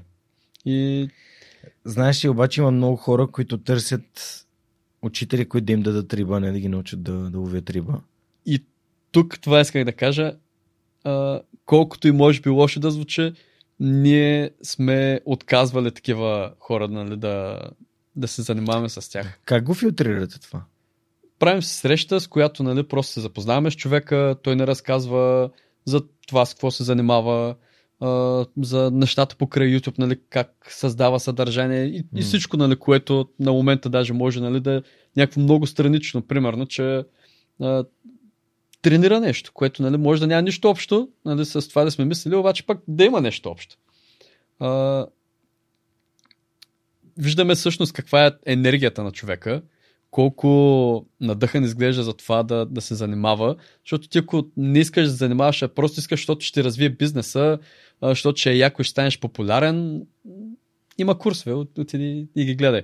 Ако ти искаш, нали, защото това гори в тебе, ние можем да ти помогнем. И имали сме случаи, където някой идва и да бе, брат, аз правя там нещо и, и го виждаш колко е неуверен и колко се едно го прави с зор това. Mm. И, и не ти е готино. Те, знаеш, и това е един от, едно от нещата, които в, от гледна точка на подкаст срещнах доста, че хората започнаха да правят подкасти, защото си мислят, че в подкастите има много пари. Защото подкастите да, то си им лечи на те хората. избухнаха много, но всъщност не си дават сметка, че може да не е тяхното и че да правиш съдържание всяка седмица не е толкова лесно, колкото изглежда. Особено когато снимаш 3 часови епизоди. Да. Или ние сме монката тук година и половина. В неделя в 7 часа сутринта отивам до Люлин да го взема. Слагаме техниката, в 9 часа идва първия гост, почваме да снимаме до обяд. Един час обедна почивка, излизаме тук, въртиме кръгчето малко с успокоим. Да, И след което идва следващия гост и до 6 часа ние реално сме записали един работен ден в неделя, където вместо сме приятелките и семействата си, нали, да прекарваме да. време, ние правим съдържание, защото нямахме техниката, нямахме камерите, ние ги взимахме на заем и под найем. И всъщност хората, които е, това мога да не го правя днеска. Нали?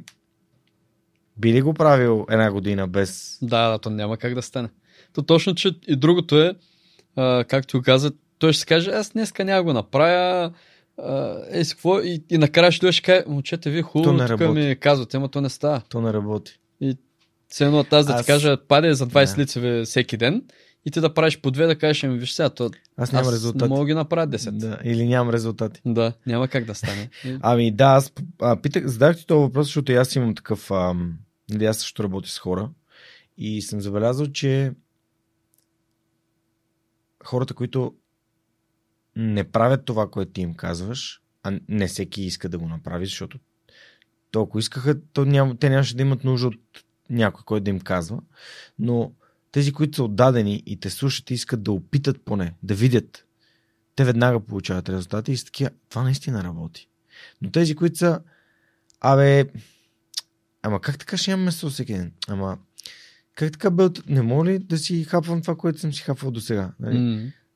Айнштайн го е казал, нали? Не можеш да правиш еднакви неща и да очакваш различни резултати. Да, да. Абсолютно невъзможно е. Добре, аз тук имам един, един специфичен въпрос.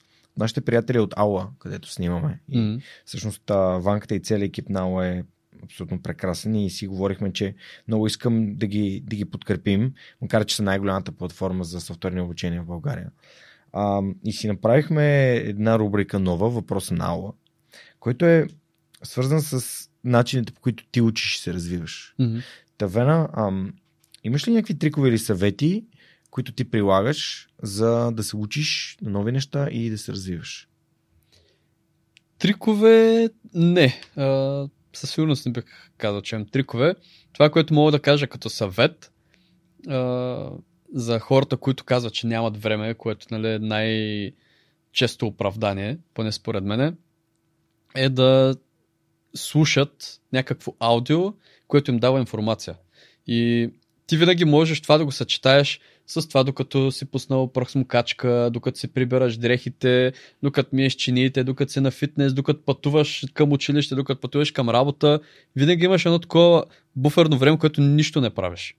И, и ти можеш да го използваш или за някакво забавление, дали ще гледаш някакво видео, което ще забавлява и няма да ти даде нищо повече от малко смях, или да го използваш за това да попиеш някаква информация.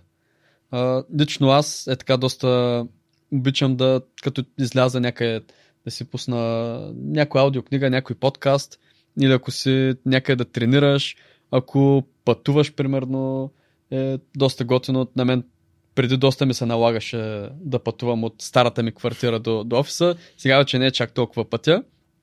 Но имах а, горе-долу около почти 2 часа, да кажем, път на ден, нали, за отиване и връщане. Ти не И- си живял в Пловдив, бе, човек. Еми, горе-долу, все едно така се пада.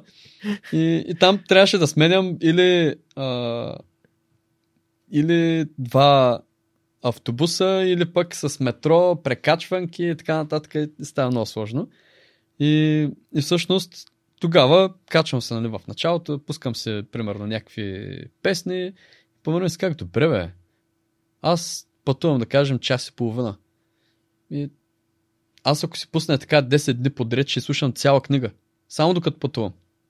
И, и после какво, нали? Ти може да не си е чел, нали? Може да кажеш, нали? Нямах време да я прочета, но ти имаш, нали?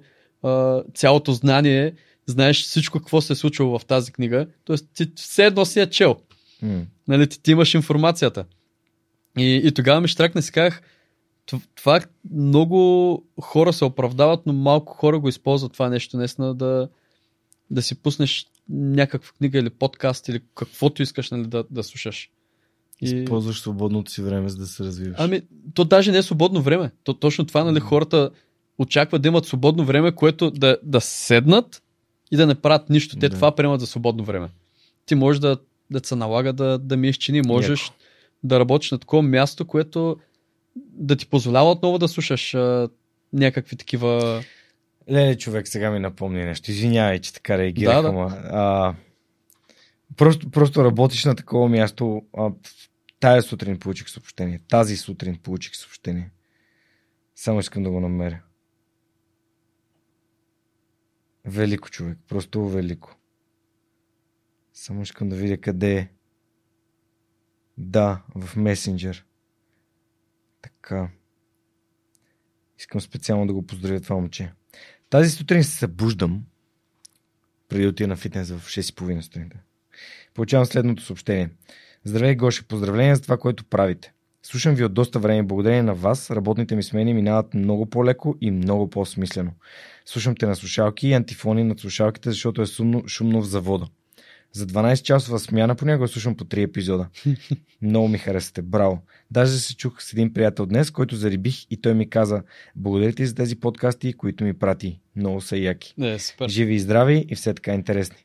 Дани Бачваров, надявам се, че ме слушаш и работиш в момента. Благодаря ти за това, че ми изпрати това съобщение. Наистина направи деня ми, а днес беше наистина тежък ден.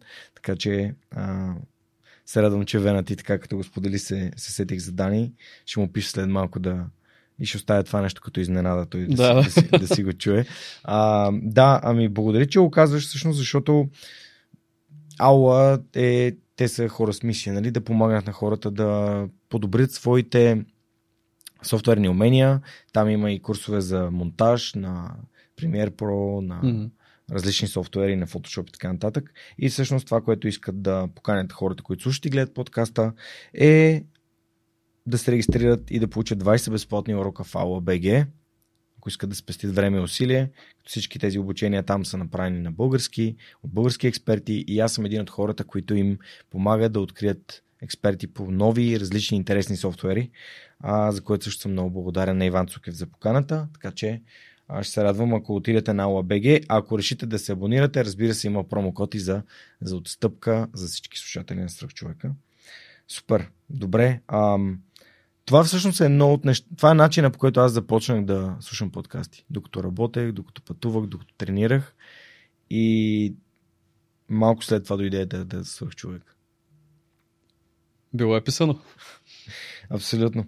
Сега искам да минем към а, рубриката ни с SMS Bump. Това са едни от а, партньорите на подкаста. Компания, която развива страхотен софтуер за e-commerce а, търговци от България. Е част от компания Еднорог. Те ни изпращат въпроси, като хората в техния екип имат възможността да изпращат въпроси към Мгм. моите гости. И ги започвам подред. А, Димо пита, какво представлява една агенция за инфлуенсъри? Конкуренция ли сте с рекламните и маркетинг агенциите? Конкуренция не бих казал точно конкуренция, нали, под а, лошия смисъл. А, инфлуенсър агенцията ти предоставя а, хора, които знаят какво правят. Защото сблъсквали сме се с а, агенции, които просто движат някакви пари, които и те не знаят точно нали, как да, да направят самата реклама да бъде ефикасна. И най-накрая самия клиент не е доволен от цялата работа, която сте свършили. Имам доста примери, но няма да ги давам, нали, за да, М. да нямаме проблеми. Но а, много от тези хора, които са работили в а, агенции, които са свързани с телевизии, просто там работата е много по-различна. При нас ние знаем кое работи най-добре. Ние можем нали, да дадем съвет на, а, на бранда, нали, с който работим, как да се случи така, че да стане най-натурално, за да няма някакво негативно настроение нали, в хората, които гледат. И, и много голяма част от платформата, така да се каже, даже пак не разберат кое как работи, от техники, имали сме такива случаи, където са ни карали да, да правим някакви невероятни неща а, с а, офис лаптопи и ни твърдят, че това са топ модели и така нататък. И, и всякакви такива. И когато ние работим директно с, с някой бранд, а, те остават доволни от това нещо, защото просто нямаме посредник. И не мога да говоря за другите нали, инфлуенсър агенции, поне точно това не е на нас идеята, да нямаме посредник, който да ам, да развали комуникацията, да пропусне нещо, което е важно, да, да го правим по техния начин, който ние смятаме, че не е правилен и накрая да се получат резултати, които са били точно заради това, че не сме го правили по нашия начин. Супер. Цвети пита, коя е най-популярната социална мрежа в България? И в глобален мащаб също така. И ако са различни, на какво се дължи разликата? М- най-популярна не съм гледал статистики, но по принцип едно от най-популярните места винаги ще си остане YouTube, защото е свързан просто към Google, към един гигант. Ти ако напишеш нещо в Google, ако потърсиш, винаги ще се пробва да те отведе към, към него се, нали? няма да изпрати към някой друг сайт. А, но TikTok наистина е нещо много силно, нещо, което са се пробвали да спрат и не могат. И може би те са двата гиганта, които в момента се бият кой да е по-отгоре. А, много аудитория има в TikTok, много аудитория има и в а, YouTube. Има хора с над 100 милиона последователи в TikTok, което е скандално много. В, в YouTube мисля, че има само един или двама, които са над 100 милиона. И даже май е само един. Мистер Бист. Или, не, даже Мистер Бист все още не. PewDiePie. PewDiePie. И май имаше един а, индийски канал, нали, който а, там имаше някакъв биф, нали, така да се каже, с PewDiePie. Нали, кой първи стигна до, до 100 милиона, или как беше, ще излъжа, нали, не помня. Mm. Така че, може би TikTok е място, където е и най-лесно за развитие. Просто е така да започнеш mm-hmm. и алгоритъма хваща, някакви видеа почва да ги промотира. Няма значение кой си, що се. Добре, един въпрос от мен. А как си представяш това, което аз правя в TikTok? Като кратки сегменти. То това даже, ако не се лъжа, има такива нали, хора, които го правят. Просто някакъв много малък въпрос, както сега задаваш някакви въпроси, горе-долу някаква такава част. Ти питаш а, госта за нещо, той е в рамките на а, до една-две минути или даже ако може още по-кратко да отговори.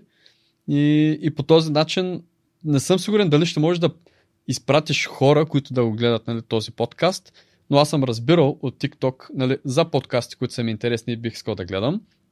Така че а, даже и да нямаш някакви хора, които да, да се прехвърлят към другите платформи, за да гледат или да слушат целият подкаст, ти можеш да си изградиш изцяло нова аудитория, която просто да гледат някакви такива кратки а, видеа, които пак могат да ги инспират. Mm. Някой да ти каже, абе, направи е си какво, за да стане нещо си.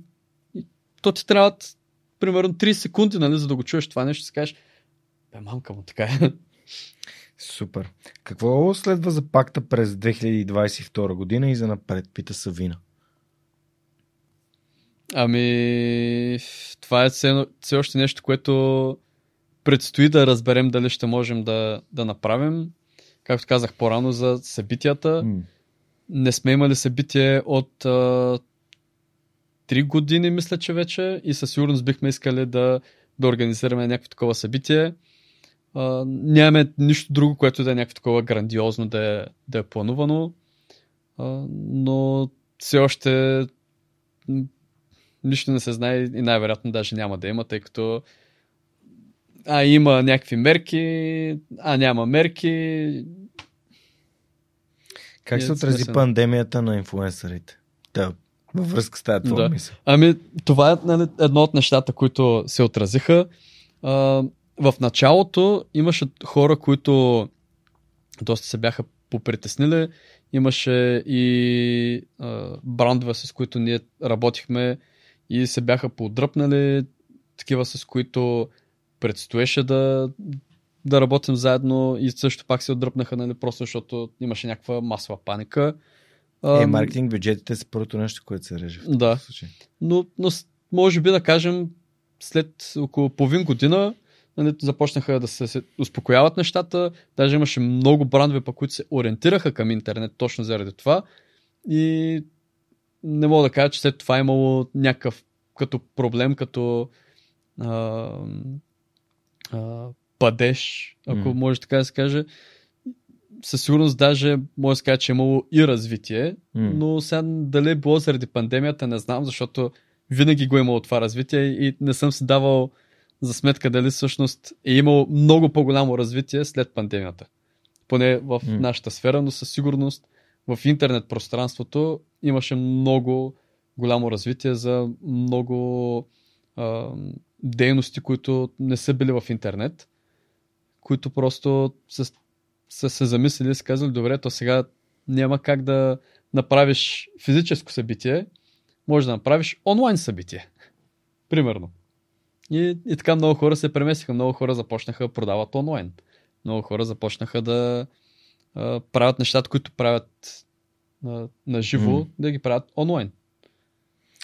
Румен пита, кои инфуенсъри следваш ти самият и защо? прекалено много. Както казах, имам различни канали. Дай и... топ 5, примерно. В два канала е готово. Или топ 3, айде. Ами, първото нещо, което нали, мога да сетя е Мистер Бист. Първо, супер много така ме забавлява и, и, и ти е нещо, което можеш да гледаш, което ти е, да ти е интересно. И другия, който също съм следвал преди, защото ми е било интересно да го гледам, но сега го следвам просто защото много се промени и започна нали, да, да дава той доста по-качество съдържание. Това е Логан Пол. И, и подкаста му, тъй като не мога да кажа Джо Роган, но вече те се премести и, и ме е малко по-кофти, нали, а, нали да, да слушам подкасти и да, да го гледам нали, в Spotify, тъй като голяма част, както говорихме по-рано, аз си пускам, имам три монитора на, на компютъра и когато върша някаква счетоводна работа, нещо, което нали, там трябва да занимаваш с глупости, си пускам някакъв подкаст. А, финансите не са глупости. Да, еми, аз така казвам, не сега не да. винаги е финанси точно, нали, да. но а, пускам с някакъв подкаст, който обичам от време на време да мога да погледна.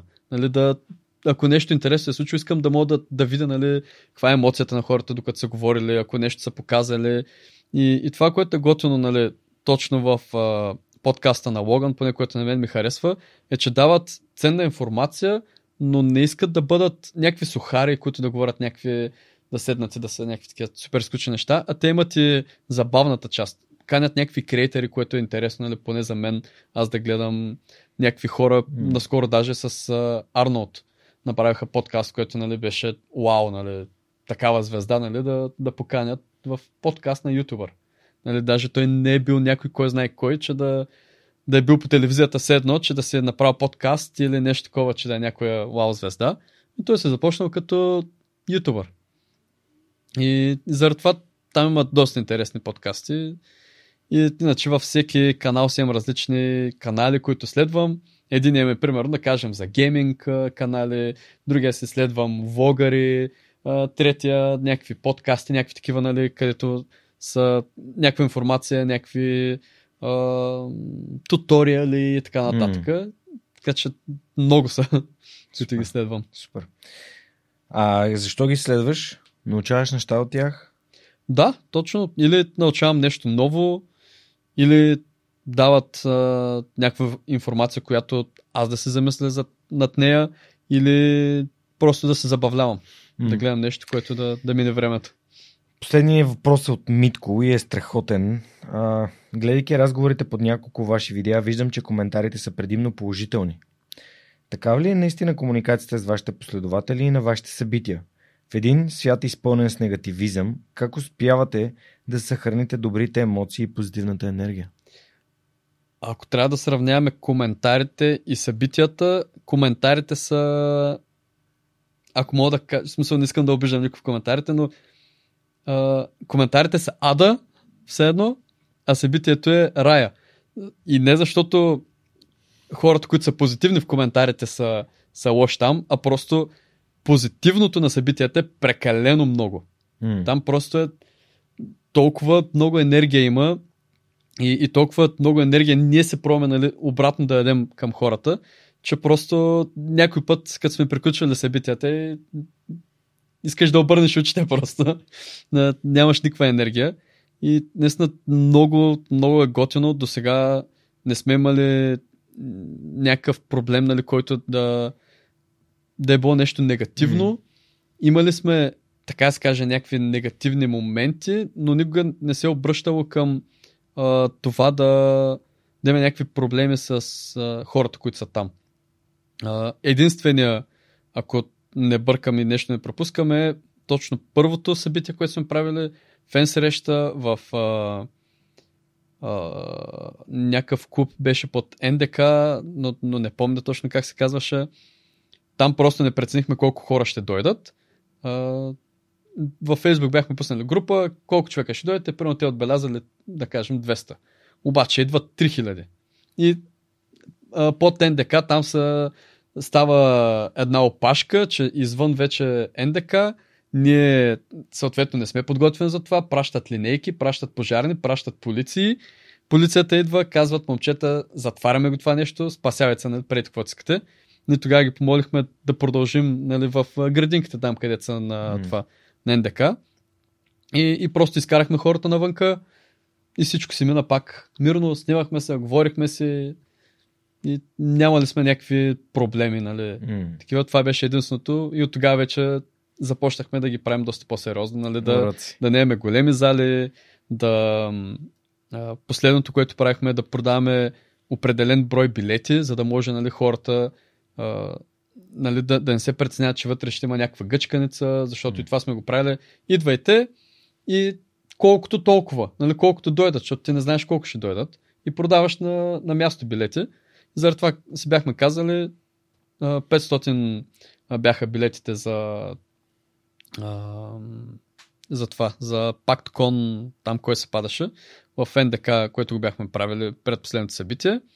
И, и билетите бяха двойни, нали? Можеш да дойдеш, ако искаш и с приятел, или с родител, или нали, както си прецените. Ако, ако са двама нали, младежи, могат да вземат и родител, нали, ако там, как беше по закон, примерно, ако са под 12, нали, те по закон нямат право. Mm-hmm а, да идват сами и там нали, могат и с родител нали, пак да, да, си, да си дойдат тримата. И така, нали, всъщност, пресметнахме залата е за а, 1200 човека, зала 3, ако не се бъркам mm-hmm. на НДК. А, и преценихме, че 500 билета ще са предостатъчни, за да се напълнят 1000 човека и да, да няма никакви проблеми, да няма бутанец, да няма нещо такова, да не прекъсват и и просто е невероятно готино на, на събитията. Много яко. Благодаря ти, че отговори на въпросите на нашите приятели от SMS аз благодаря Bump. за въпросите. Да, аз също благодаря на яките хора от SMS Bump за въпросите, за подкрепата. Напомня ви на вас, които не сте част от SMS Bump, че това е един страхотен екип, който развива приложение за SMS маркетинг, което се използва от един от най-големите e-commerce търговци в света, като IKEA, като Патагония, като GoPro. И това нещо се случва от България. Ако сте технически специалист или пък дизайнер, или пък просто се интересувате от това как може да работите в такава компания, и то тук, или пък от Банско, или пък където ви е готино, с служебния лаптоп може да отидете напълно отдалечено и с гъвкаво работно време и съответно да работите, да отворете и разгледайте отворените им позиции в сайта на SMS Bump, в сайта на Yotpo, компанията Еднорог към която SMS Bump принадлежи в момента, или пък на джобборда на DFBG. Аз много искам да им благодаря за това, че вече почти една година подкрепят това, което правим. Не, супер. Добре, Вена, а следващ, следващото нещо, за което искам да си поговорим, откъде дойде това с Вената? А, както споменахме вече по-рано, не съм употребявал наркотици, освен трева. Много хора си мислят, Веднъж? че нали, това идва, да. Много хора се мислят, нали, това, че идва от нещо с наркотици, нали, вената, какво друсаш ли са. Буквално са ми го казвали това нещо, нали, ти, защо си вената един бил се друсаш. А, не, просто в 8 клас имаше друг Венци, който нали, беше доста така по-голям на ръст от мен и на него си му викаха вената. И, и тогава започнаха, нали, голямата вена, малката вена, някакви такива, нали, а да, ще сме. И, и оттам се ми хареса този никнейм Вената. И бях го въвел в а, някакви сайтове там, игри и така нататък. Нали? Как, нали, сега, какво да, как да се кръщавам, как, какви неща не съм се кръщавал преди. И си викам, добре, вената звучи яко, нали, някакси. И пробвах и беше свободно. И оттам, от малката вена, просто си станах вената.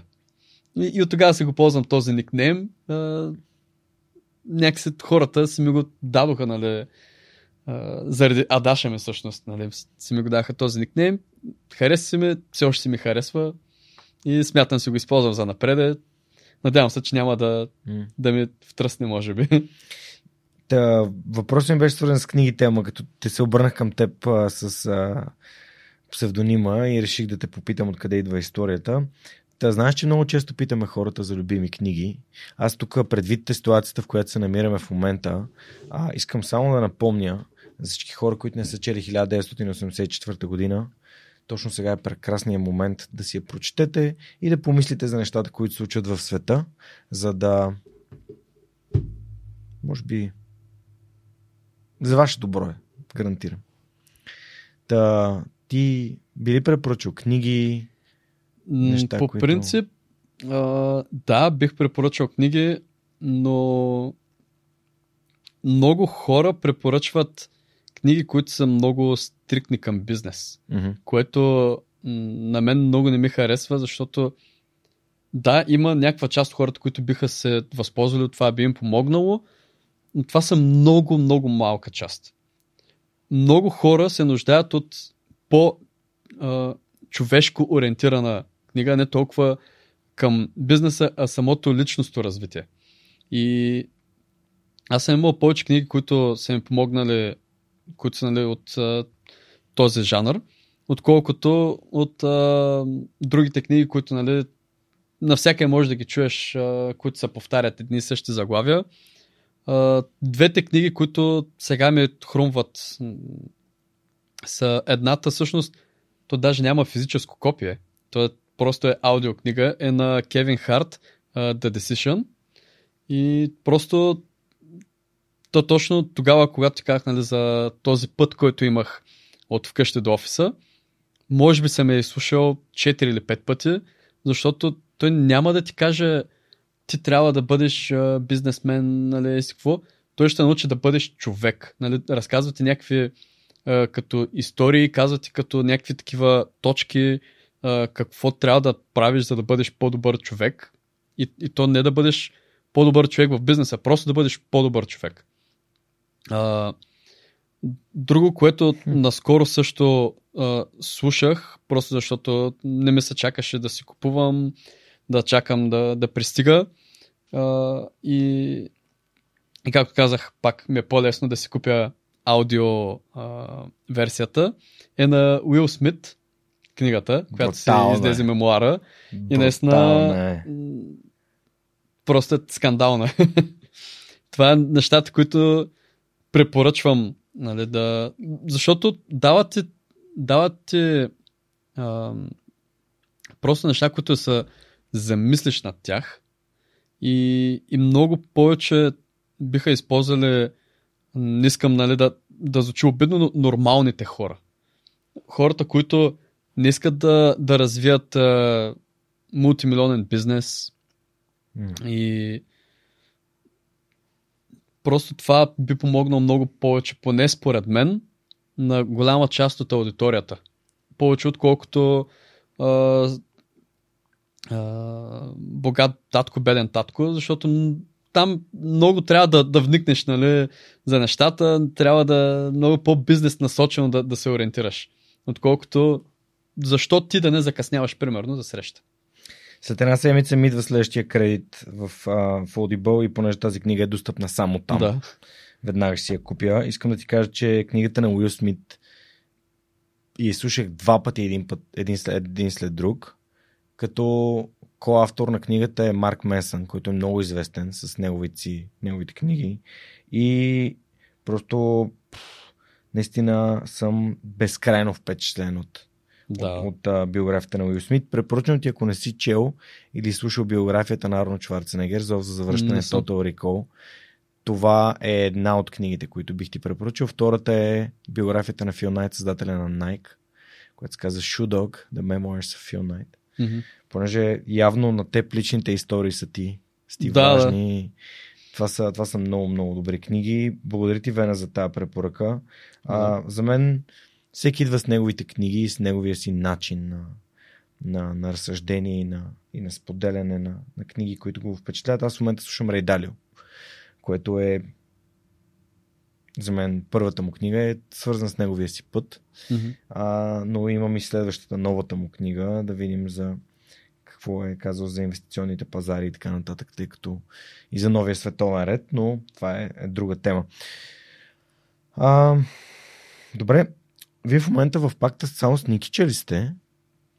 А, пакта Защото като... последния път Хеван, Хеван Бул беше в офиса и не знам да, да. как са... Пакта като Пакт. фирма, като да. агенция, нали, Да. която движи нещата, да. Да. Аз и Никича сме, но иначе, нали, като контент креатор група, да. нали, сме си все още, нали, Всички всички, които да. Сме, всъщност, почти имаше хора, които, нали, са отпаднали по пътя, М. които по един или по друг начин са се отказали, нали, от това нещо, искали са сами да се развиват. И, или пък като цяло има хора, които по, тотално се отказаха нали, да се занимават с YouTube или с всякакви такива неща. Но да, другите сме си все още заедно, просто не сме чак толкова гъсти вече, защото а, преди не свързваше нали, една игра, която беше много популярна, събирахме се да играем, а сега вече всеки е малко повече така към това да се развива сам себе си М. и да не зависи от другите. Как всъщност се направихте това, което имате с Никича? В смисъл такъв, нали, естествено тук говорим за Николай Димитров, нали, Да. който може би не го знаят, но Никича си хората в твоите среди го знаят като Никича. Мгм. А, как направихте това партньорство и по какъв начин то работи за вас? В смисъл такъв как открихте...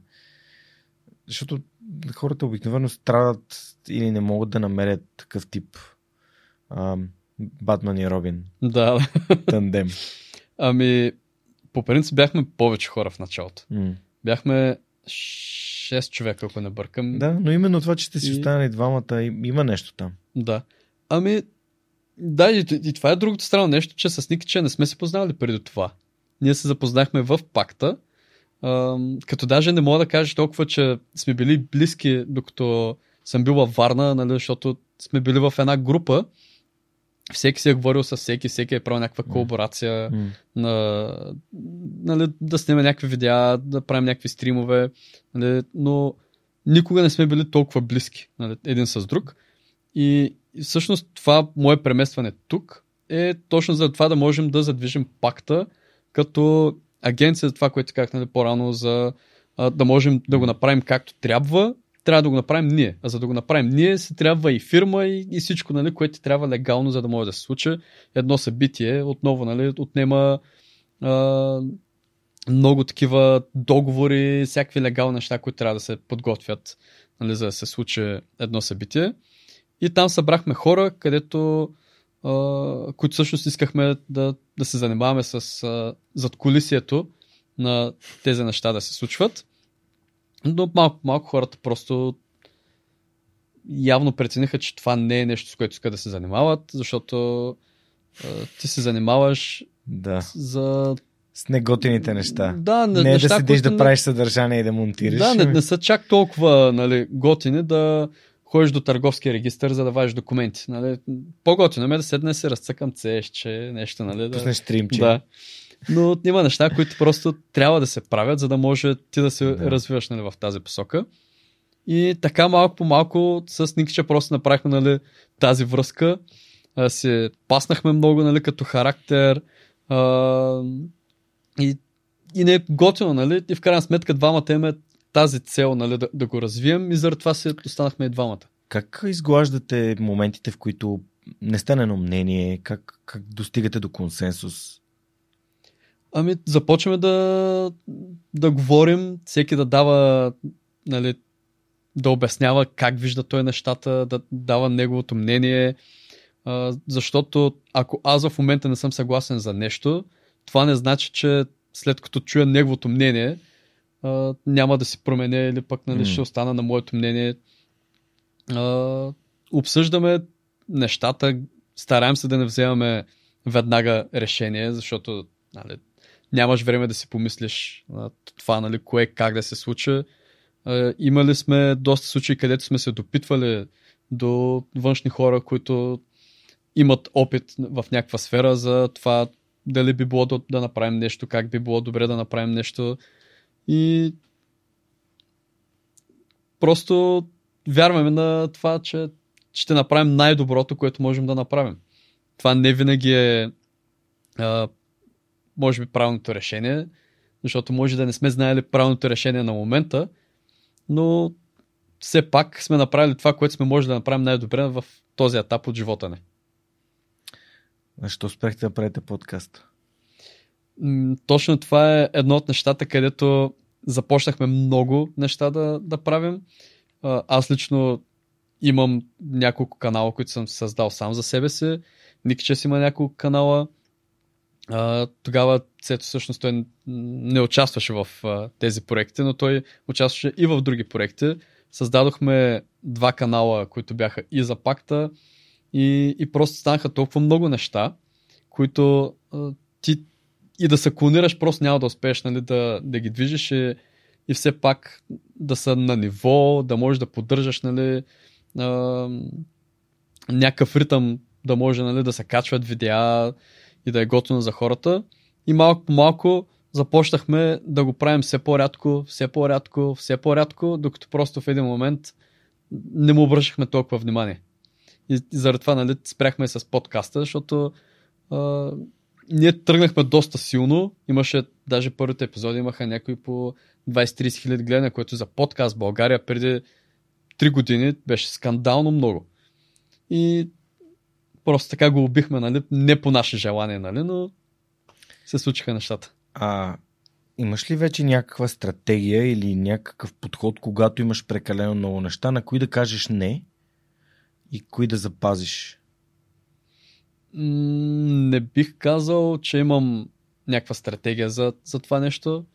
Имам случаи, които съм казвал, нали, не за а, някакви, примерно, спонсорирани неща, които да се случат за това да участвам в а, нещо, примерно както твоя подкаст.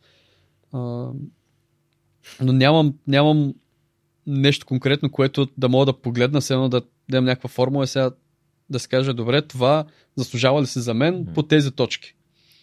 Просто на момента преценявам колко неща имам да свърша, мога ли да, да отделя а, това време, заслужава ли се този човек, за който го вършиш, нали, заслужава ли се за мен и за него нали, да това нещо се случи. И ако си отговоря нали, на, на въпросите, действам. Вена, нашата оговорка е от, може би повече от два месеца. И сега като каза, нали, да кажеш да, аз ти благодаря, че каза да и че си тук. И всъщност, нали, искам да питам дали това, което се случва между нас последните два часа, отговаря на това, което ти си представил, че би се случило.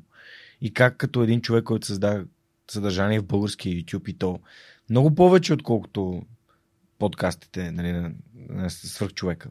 Mm-hmm. Ам, достига до дома повече, отколкото свърх човека. Как го, как го усещаш?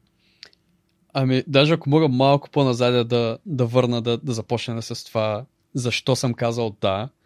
А, когато правихме подкастите, самия подкаст беше моя идея. Го предложих нали, на Никча, той каза да това ще е супер готино, нали, да имаме и друга част, нали, да не е само забавлението, гейминга и така нататък. Да, да се пробваме да поканим хора, които да се разкажат те с какво се занимават, да запознаем нали, тези хора с нашата аудитория. И дай Боже, нали, тези хора да тръгнат да се развиват, благодарение на това, че сме ги представили пред нашата аудитория. И, и всъщност той беше човека, който намираше а, участниците, поне в началото, след това почнахме нали, да, да се редуваме. Той беше в началото човек, който намираше участници.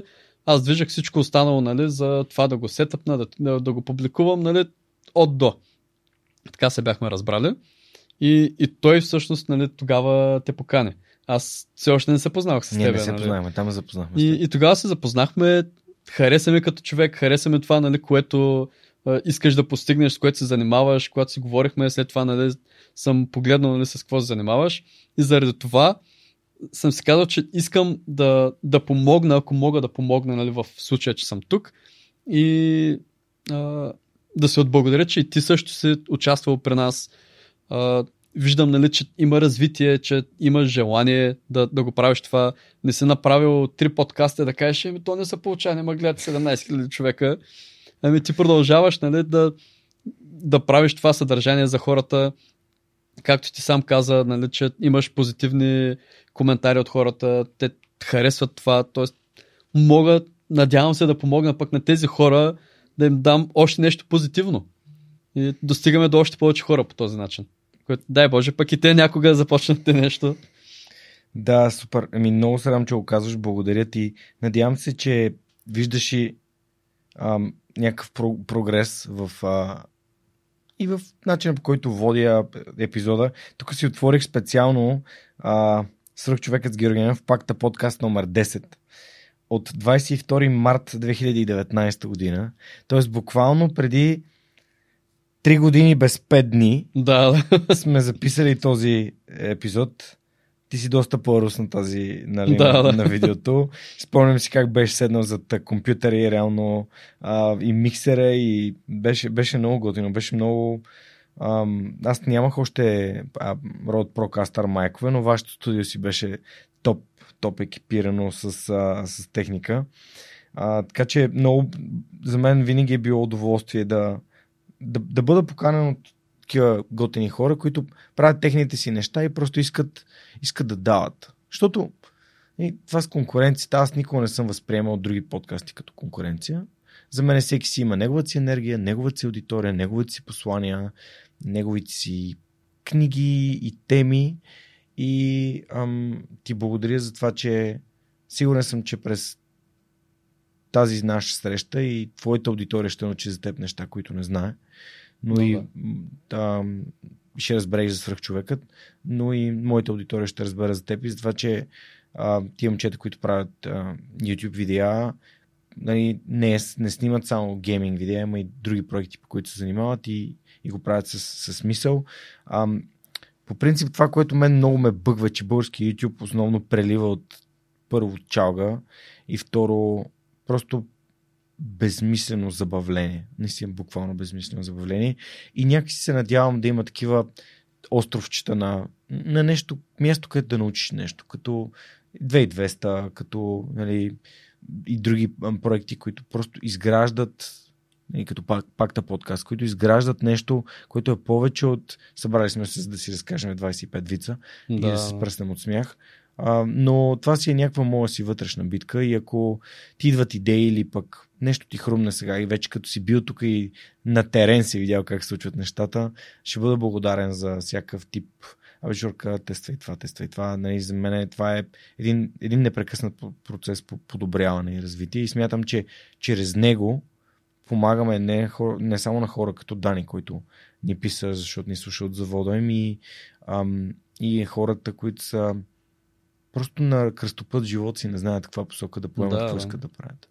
Ами, аз даже още сега мога да кажа, тук наистина не виждам нещо, което може да се подобри, което, нали, не искам сега да спрете се едно да се развиете, нали, заради това, но всичко като техника, като обстановка, като а, начин по това, нали, как се случва, просто е топ.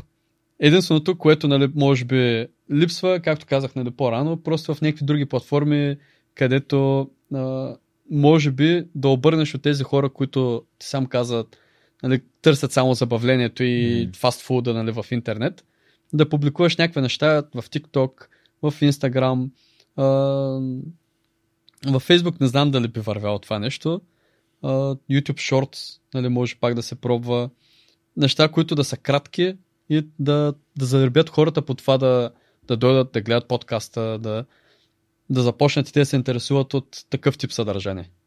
Ами, планирам, наистина планирам да, да го направим. За, за целта ще се опитаме да намерим и други партньори на подкаста и да разширим екипа, реално, защото доброволците, от доброволците мога да очаквам ам, неща, но не искам да изискам от тях прекалено много, защото тяхното време и подкрепа са ми важни и енергия, а, а не, те не са просто една Да, работна ръка, на която просто дава всичко за е така, безвъзмезно. Аз искам да бъде win-win всичко, което да. правим. Мгм. И ти благодаря за тази валидация. Всичко, което се е случило и е, се случва в момента тук е следствие на много малки стъпчици, които сме извървяли и а, на хора като теб, които са идвали, споделяли, разказвали историите си. Това е достигало до все повече и все повече хора. В момента мисля, че достигаме може би над 25 000 души. Това като е подкаст. Супер. В ми Spotify има към 15 000 слушателя, 5000 абоната в Spotify, което според мен е много яко. Мгм. За съжаление, винаги ще бъде така. А, индустрията е такава, М. търсят се нали, такива неща, които да се изпростяват хората, да, М. да, Да ги разтоварват. да. Имат си плюсове. Имат си плюсове. Да, това наистина разтоварва, но м- поне според мен не виждам шанс даже да се изравнят. Нали, Да, да. полезното с забавното, но пък това нали, не трябва да спира хората, които го правят, защото ти можеш да си помогнал на по-малко хора, но си помогнал на хора. М. И това е по- по-важното според, Да, според мен. според мен така. Здравейте, прекъсваме подкаста за кратко, за да можем аз и Георги Спасов, един от основателите на LimeChain, да разгледаме следващия въпрос, свързан с блокчейн технологията и да му отговорим. Благодаря ви за вниманието. Здравейте, свръхчовеци! Днешният блокчейн въпрос е от Божидар и той е каква е ролята на NFT-тата в метавселената? Това е много добър въпрос, защото NFT-тата всъщност имат ключова роля в метавърсите и в метавселените. И всъщност метавселените те ще са базирани на самите NFT-та, защото NFT-та могат да са земята в метавселената, NFT-та могат да са предметите в метавселената, NFT-та могат да са играчите в, в, в метавселената. А, NFT-тата ще позволят на потребителите всъщност те да притежават части от тази метавселена, да могат да използват тази метавселена, да, да, бъд, да предоставят като услуга самата метавселена, да предоставят своите предмети като услуга, да предоставят земята като услуга, да пре- предоставят общо взето всякакъв достъп а, като услуга. Също може да си ги представим и като билети, за пример за Metaverse партите. Така че ролята на NFT-тата всъщност е доста, доста голяма и доста, доста ключова.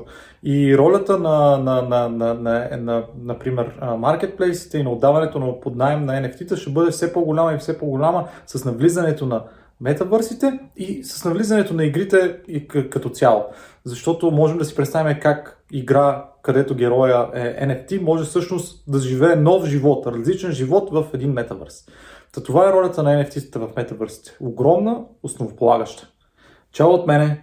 Благодаря на LimeChain за това, че подкрепят свръхчовека, а на вас ще бъда много благодарен, ако ми изпратите въпроси, свързани с блокчейн и криптовалутите или изобщо цялостно за Web 3.0, които можем последствие с Жор Спасов и екипа на LimeChain да отговорим и съответно да помогнем на вас. Благодаря и приятно слушане на настоящия епизод. А, като се заговорихме, че всъщност идеята за подкаст е била твоя идея, ти сега си в а, Свърхчовека с Георги Ненов.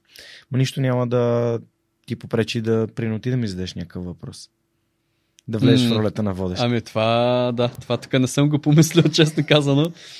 А, И сега като казваш, що пък да не ти дам тази възможност? да.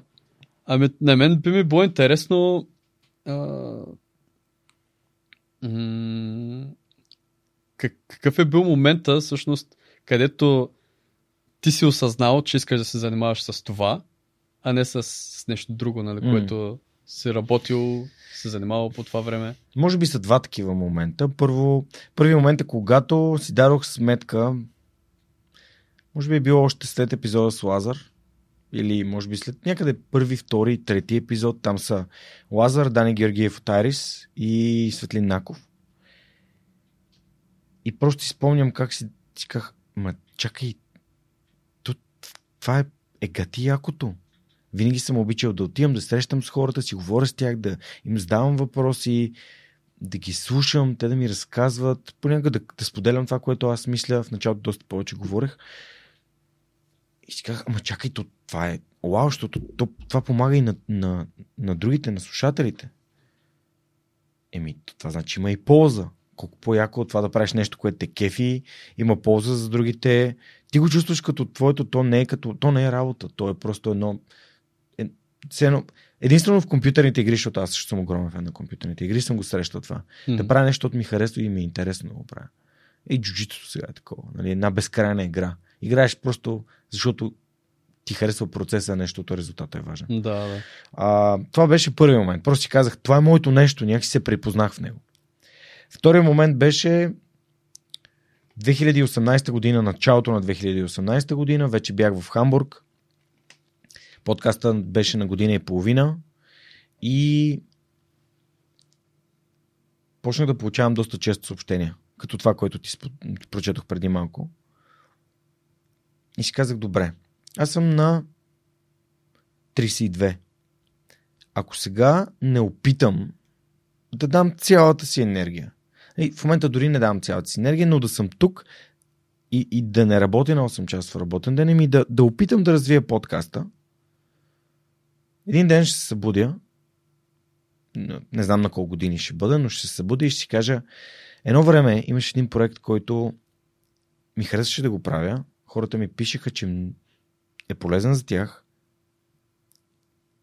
И аз се отказах, за да имам хубава престижна работа в Да. прекрасна компания, да живея в западна европейска държава. И си казах, не, аз не мога да живея с това. А, плюс това и нали, не да годеницата ми беше тук. И си казах, нищо няма да загуби, ако опитам. Абсолютно нищо няма. Както при тебе с... Да, да. Кое е най-лошото нещо, което може да случи? Аз имах спестявания, 6 месеца, една година ще изкарам, се ще си намери работа. Ако не, пък ще пише и ще помоля хора, моля да се върна на работа тук. И ще започна от начало, ако трябва. От склада, ако трябва. И, и си казах, ако съм оставил добър, добри впечатления за себе си, винаги ще си намеря работа обратно. М. Да, да, разбира се. И съответно скочих, направих 3 месеца предизвестие и на 2 юни, деня в който си взех полета на обратно, този път с Ryanair се прибрах, защото вече не бях служител на Lufthansa. А, бях си купил билета много, много преди това и се прибрах за ни 20 евро от, от Хамбург. Беше пре- прекрасен директен полет. А, всеки, всяка година на втори, на втори юни си казвам, ей, сега ако работех там, щях да работя на по-малко работно време, да си вземам заплатата, да си работя от България. И след това идва, пристига товарния влак и ми казва, последните три години живееш живота на мечтите си, събуждаш се, когато ти прецениш, отиваш, тренираш, всяка сутрин се събужда до жената, която обичаш, заспиваш до нея, а, пишат ти хора, имаш хора, които те наричат приятел, без да сте виждали в живота си. И 250 и плюс се нарастващ брой хора ти казват М. с парите си, с, с парите, които те изкарват, работейки всеки ден, полагайки усилия и правейки нещата, които обичат или които просто им помагат за да, а, а, за да живеят, да си плащат сметките и да се борят за мечтите си и за хобитата си. И партньори като SMS Bump и LimeChain, които просто казаха, Джорка, ние просто искаме да работим заедно. Няма значение какви са условията. И просто ние харесваме това, което правиш и вярваме в това, което ти правиш. И, и си казвам, ми, това е това, е- това са ми мечтите, реално. Е, сега в 7 и половина свършвам а, епизода с Вената и утре, примерно, съм на обучение. Ама мога и утре да съм в Гърция, примерно, ако реша, че искам да се кача на колата. Да. изхождайки от факта, че не съм катастрофирал и съответно тя е здрава. Което не е случая в момента, а, но спокойно. Щетите само ми материални. Ударих един камък. А, просто мога утре да съм в, а, Гърция, в а, Лондон или в Берлин.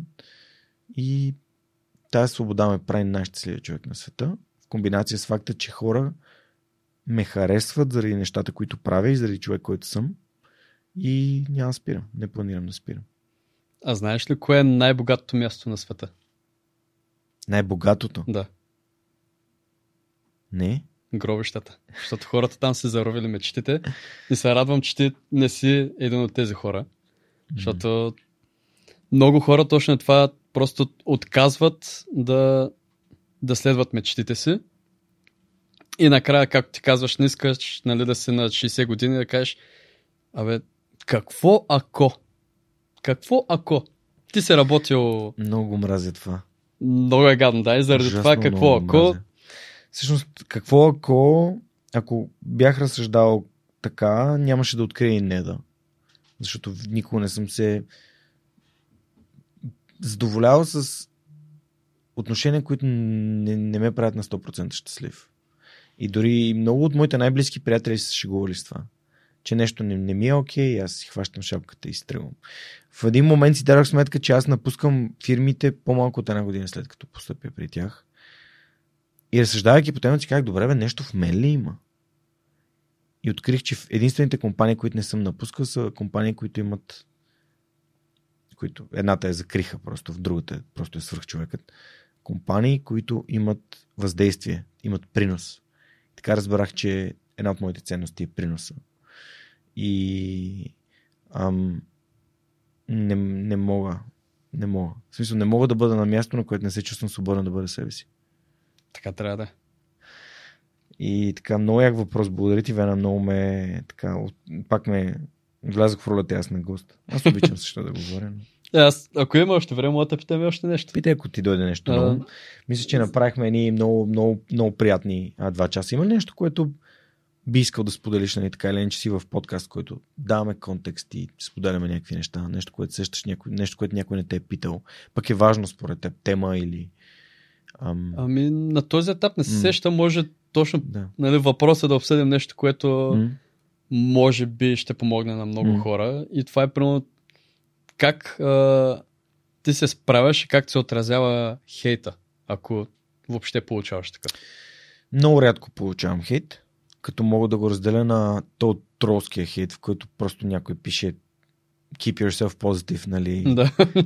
а, за да не използвам трибуквието. А, и това просто го игнорирам. В смисъл, то е. То, то няма послание. Има обаче хора, които използват личностни нападки, които понякога ме жегват. И ставам все по-добър в това да отговарям на тези хора, без да им влизам в тона. А, и да им показвам, че криейки се зад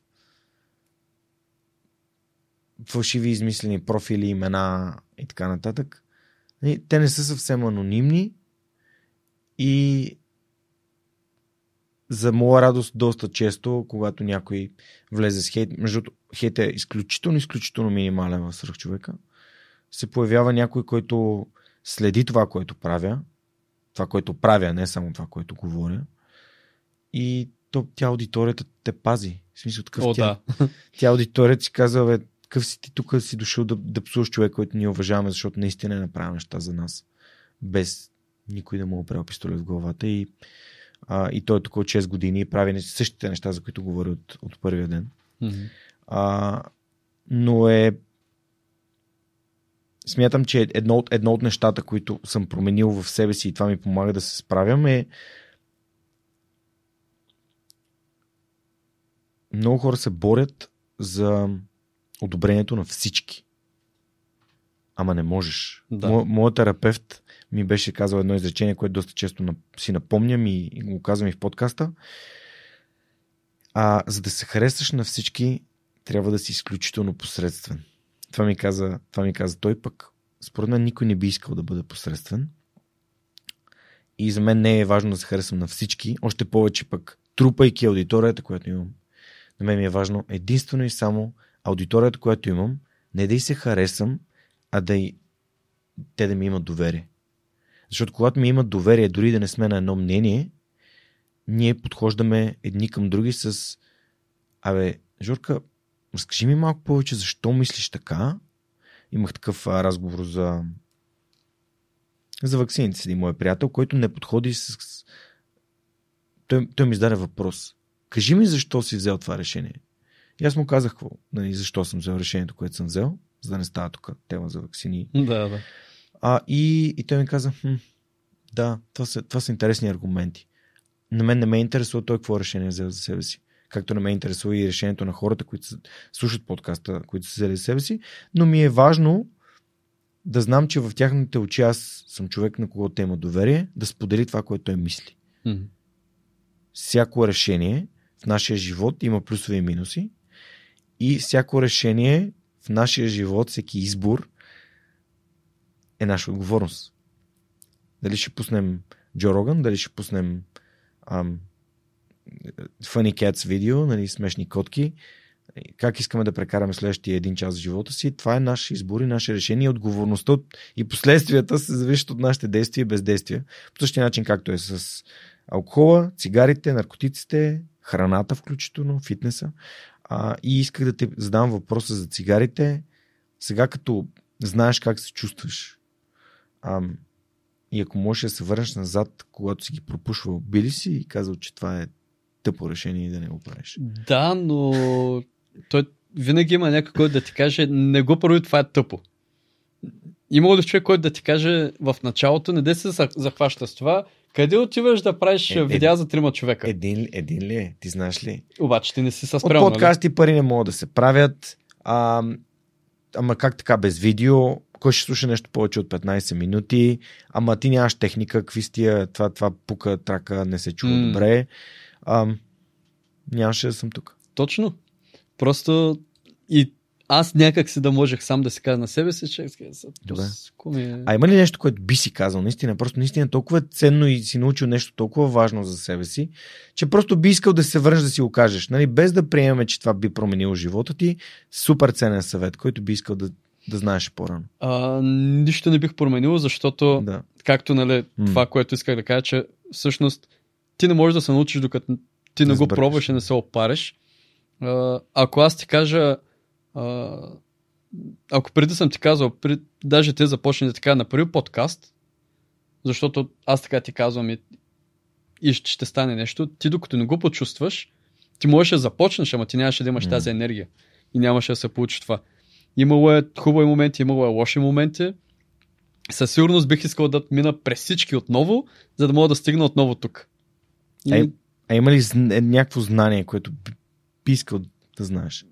Може би единственото знание, което а, бих си дал е по-скоро за това да започнеш да инвестираш в себе си и в а, а, нещо, което би ти изкарало някакви приходи много по-рано в живота си, защото колкото по-рано, толкова по-добре.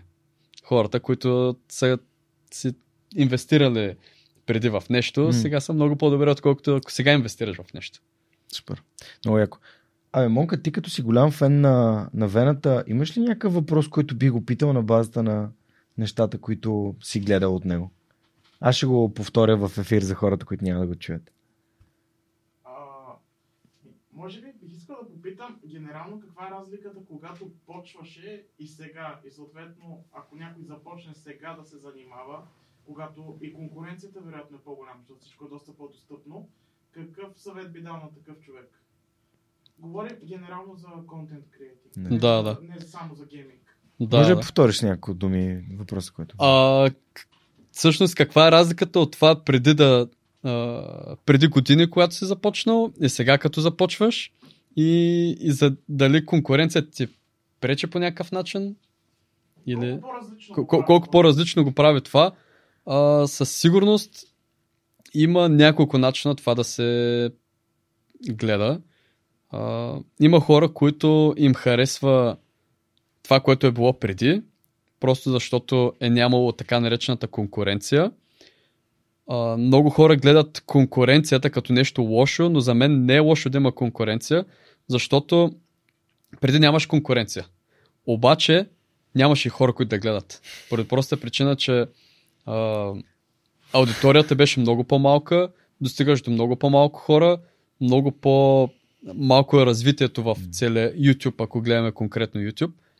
Сега е много по ам, сложно от гледна точка на това, че ти трябва да се представиш добре.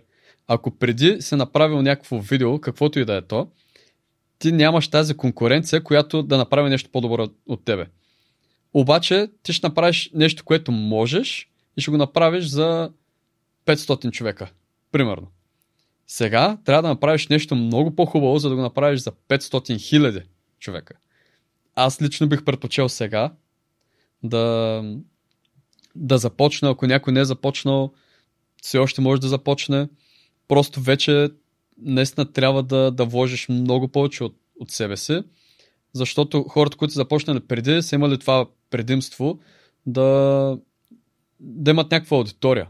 И, и ти можеш в момента да направиш нещо вау, но все още хората ще те гледат. Обаче, ако те първа започваш или пък искаш да те гледат много повече, трябва да направиш нещо вау.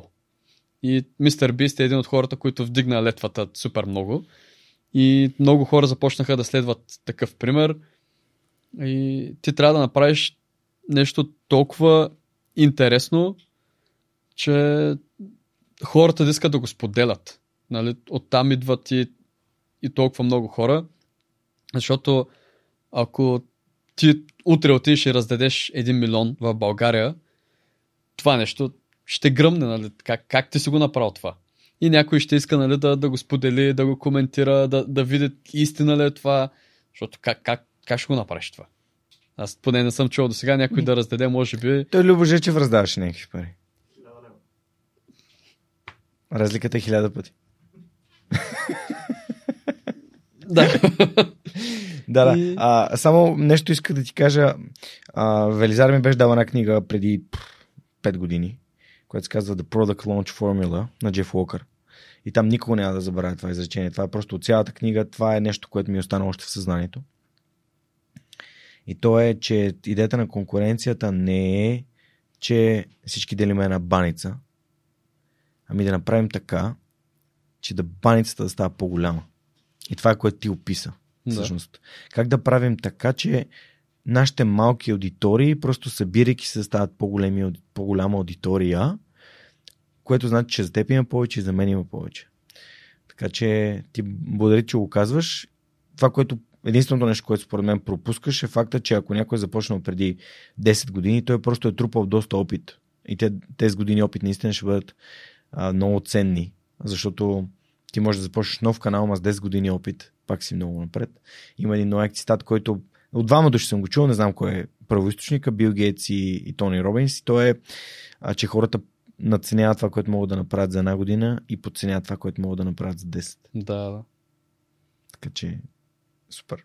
Много яко. Еми ето и Монката го включихме в подкаста. Вена, благодаря ти за прекрасния отговор. Ам, прекрасен разговор правим. Благодаря ти за всичко, което споделяш. Сигурен съм, че ако някой има въпроси, винаги може да ти пише, да те пита. И много се кефе, че има хора, които... Защото нали, в България малко много инфлуенсър стана малко мръсна дума. Мгм. Хора, които снимат грим и го качват в, в YouTube и казват, в Instagram и казват купете си е, та- та- то балсам за устни за 120 лева. Та, аз затова бягам от тази дума и се радвам, когато не ме асоциират с, с инфлуенсър. Но пък ти реално си инфлуенсър. А, колко е голяма аудиторията, на която говориш? От всичките канали? Общо ли? Общо. О, Добре, най-голяма. над милион е общо. Да.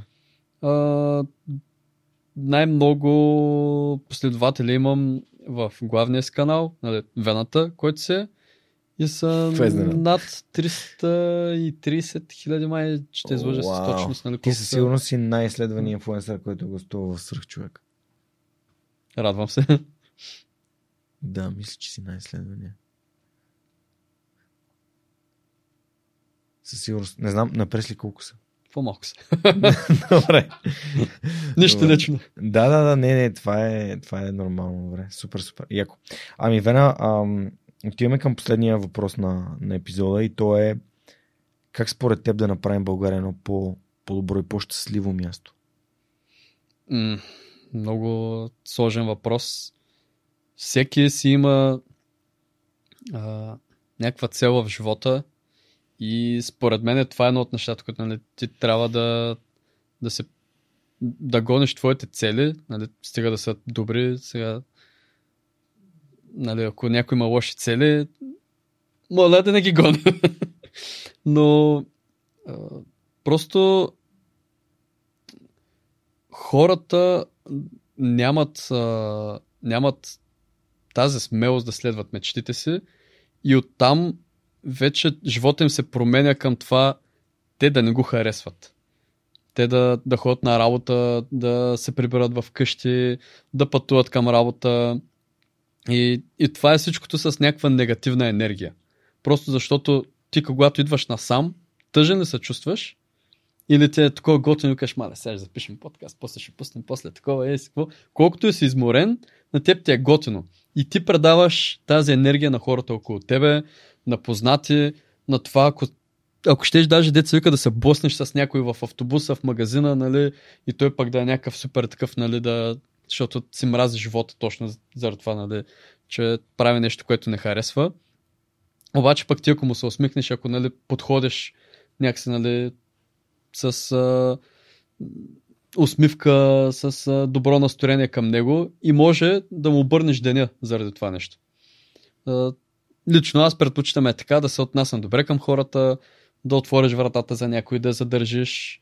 А, като влезеш в магазина, здрасти, добър ден, чао, ей си, какво да му пожелаеш лек ден. Нещо, което колкото и, странно да се струва на хората, ти дава някакъв, някакви позитивни чувства.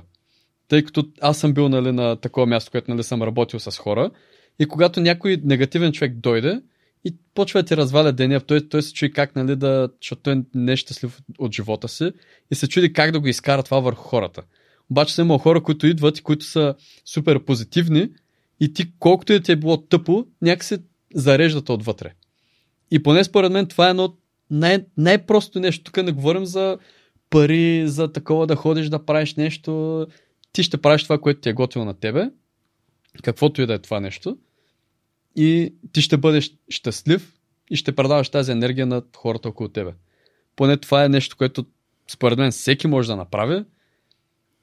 Вече другото нещо, което много ми е така на сърце е да се пази природата, да а, хората да се чистят след тях, когато ходят някъде. Имал съм такива инициативи, които съм правил. Със сигурност бих искал да предприема някакво такова действие за много по-сериозно а, действие към това да, да стане по-масштабно. Ще свържа с моите приятели от Балканик. Не съм чувал. Те имат як кауза, която ска живот без следа. И имат там едни пет неща, които трябва да се правят, когато сме след природата, за да я опазваме. Те да. са много яки.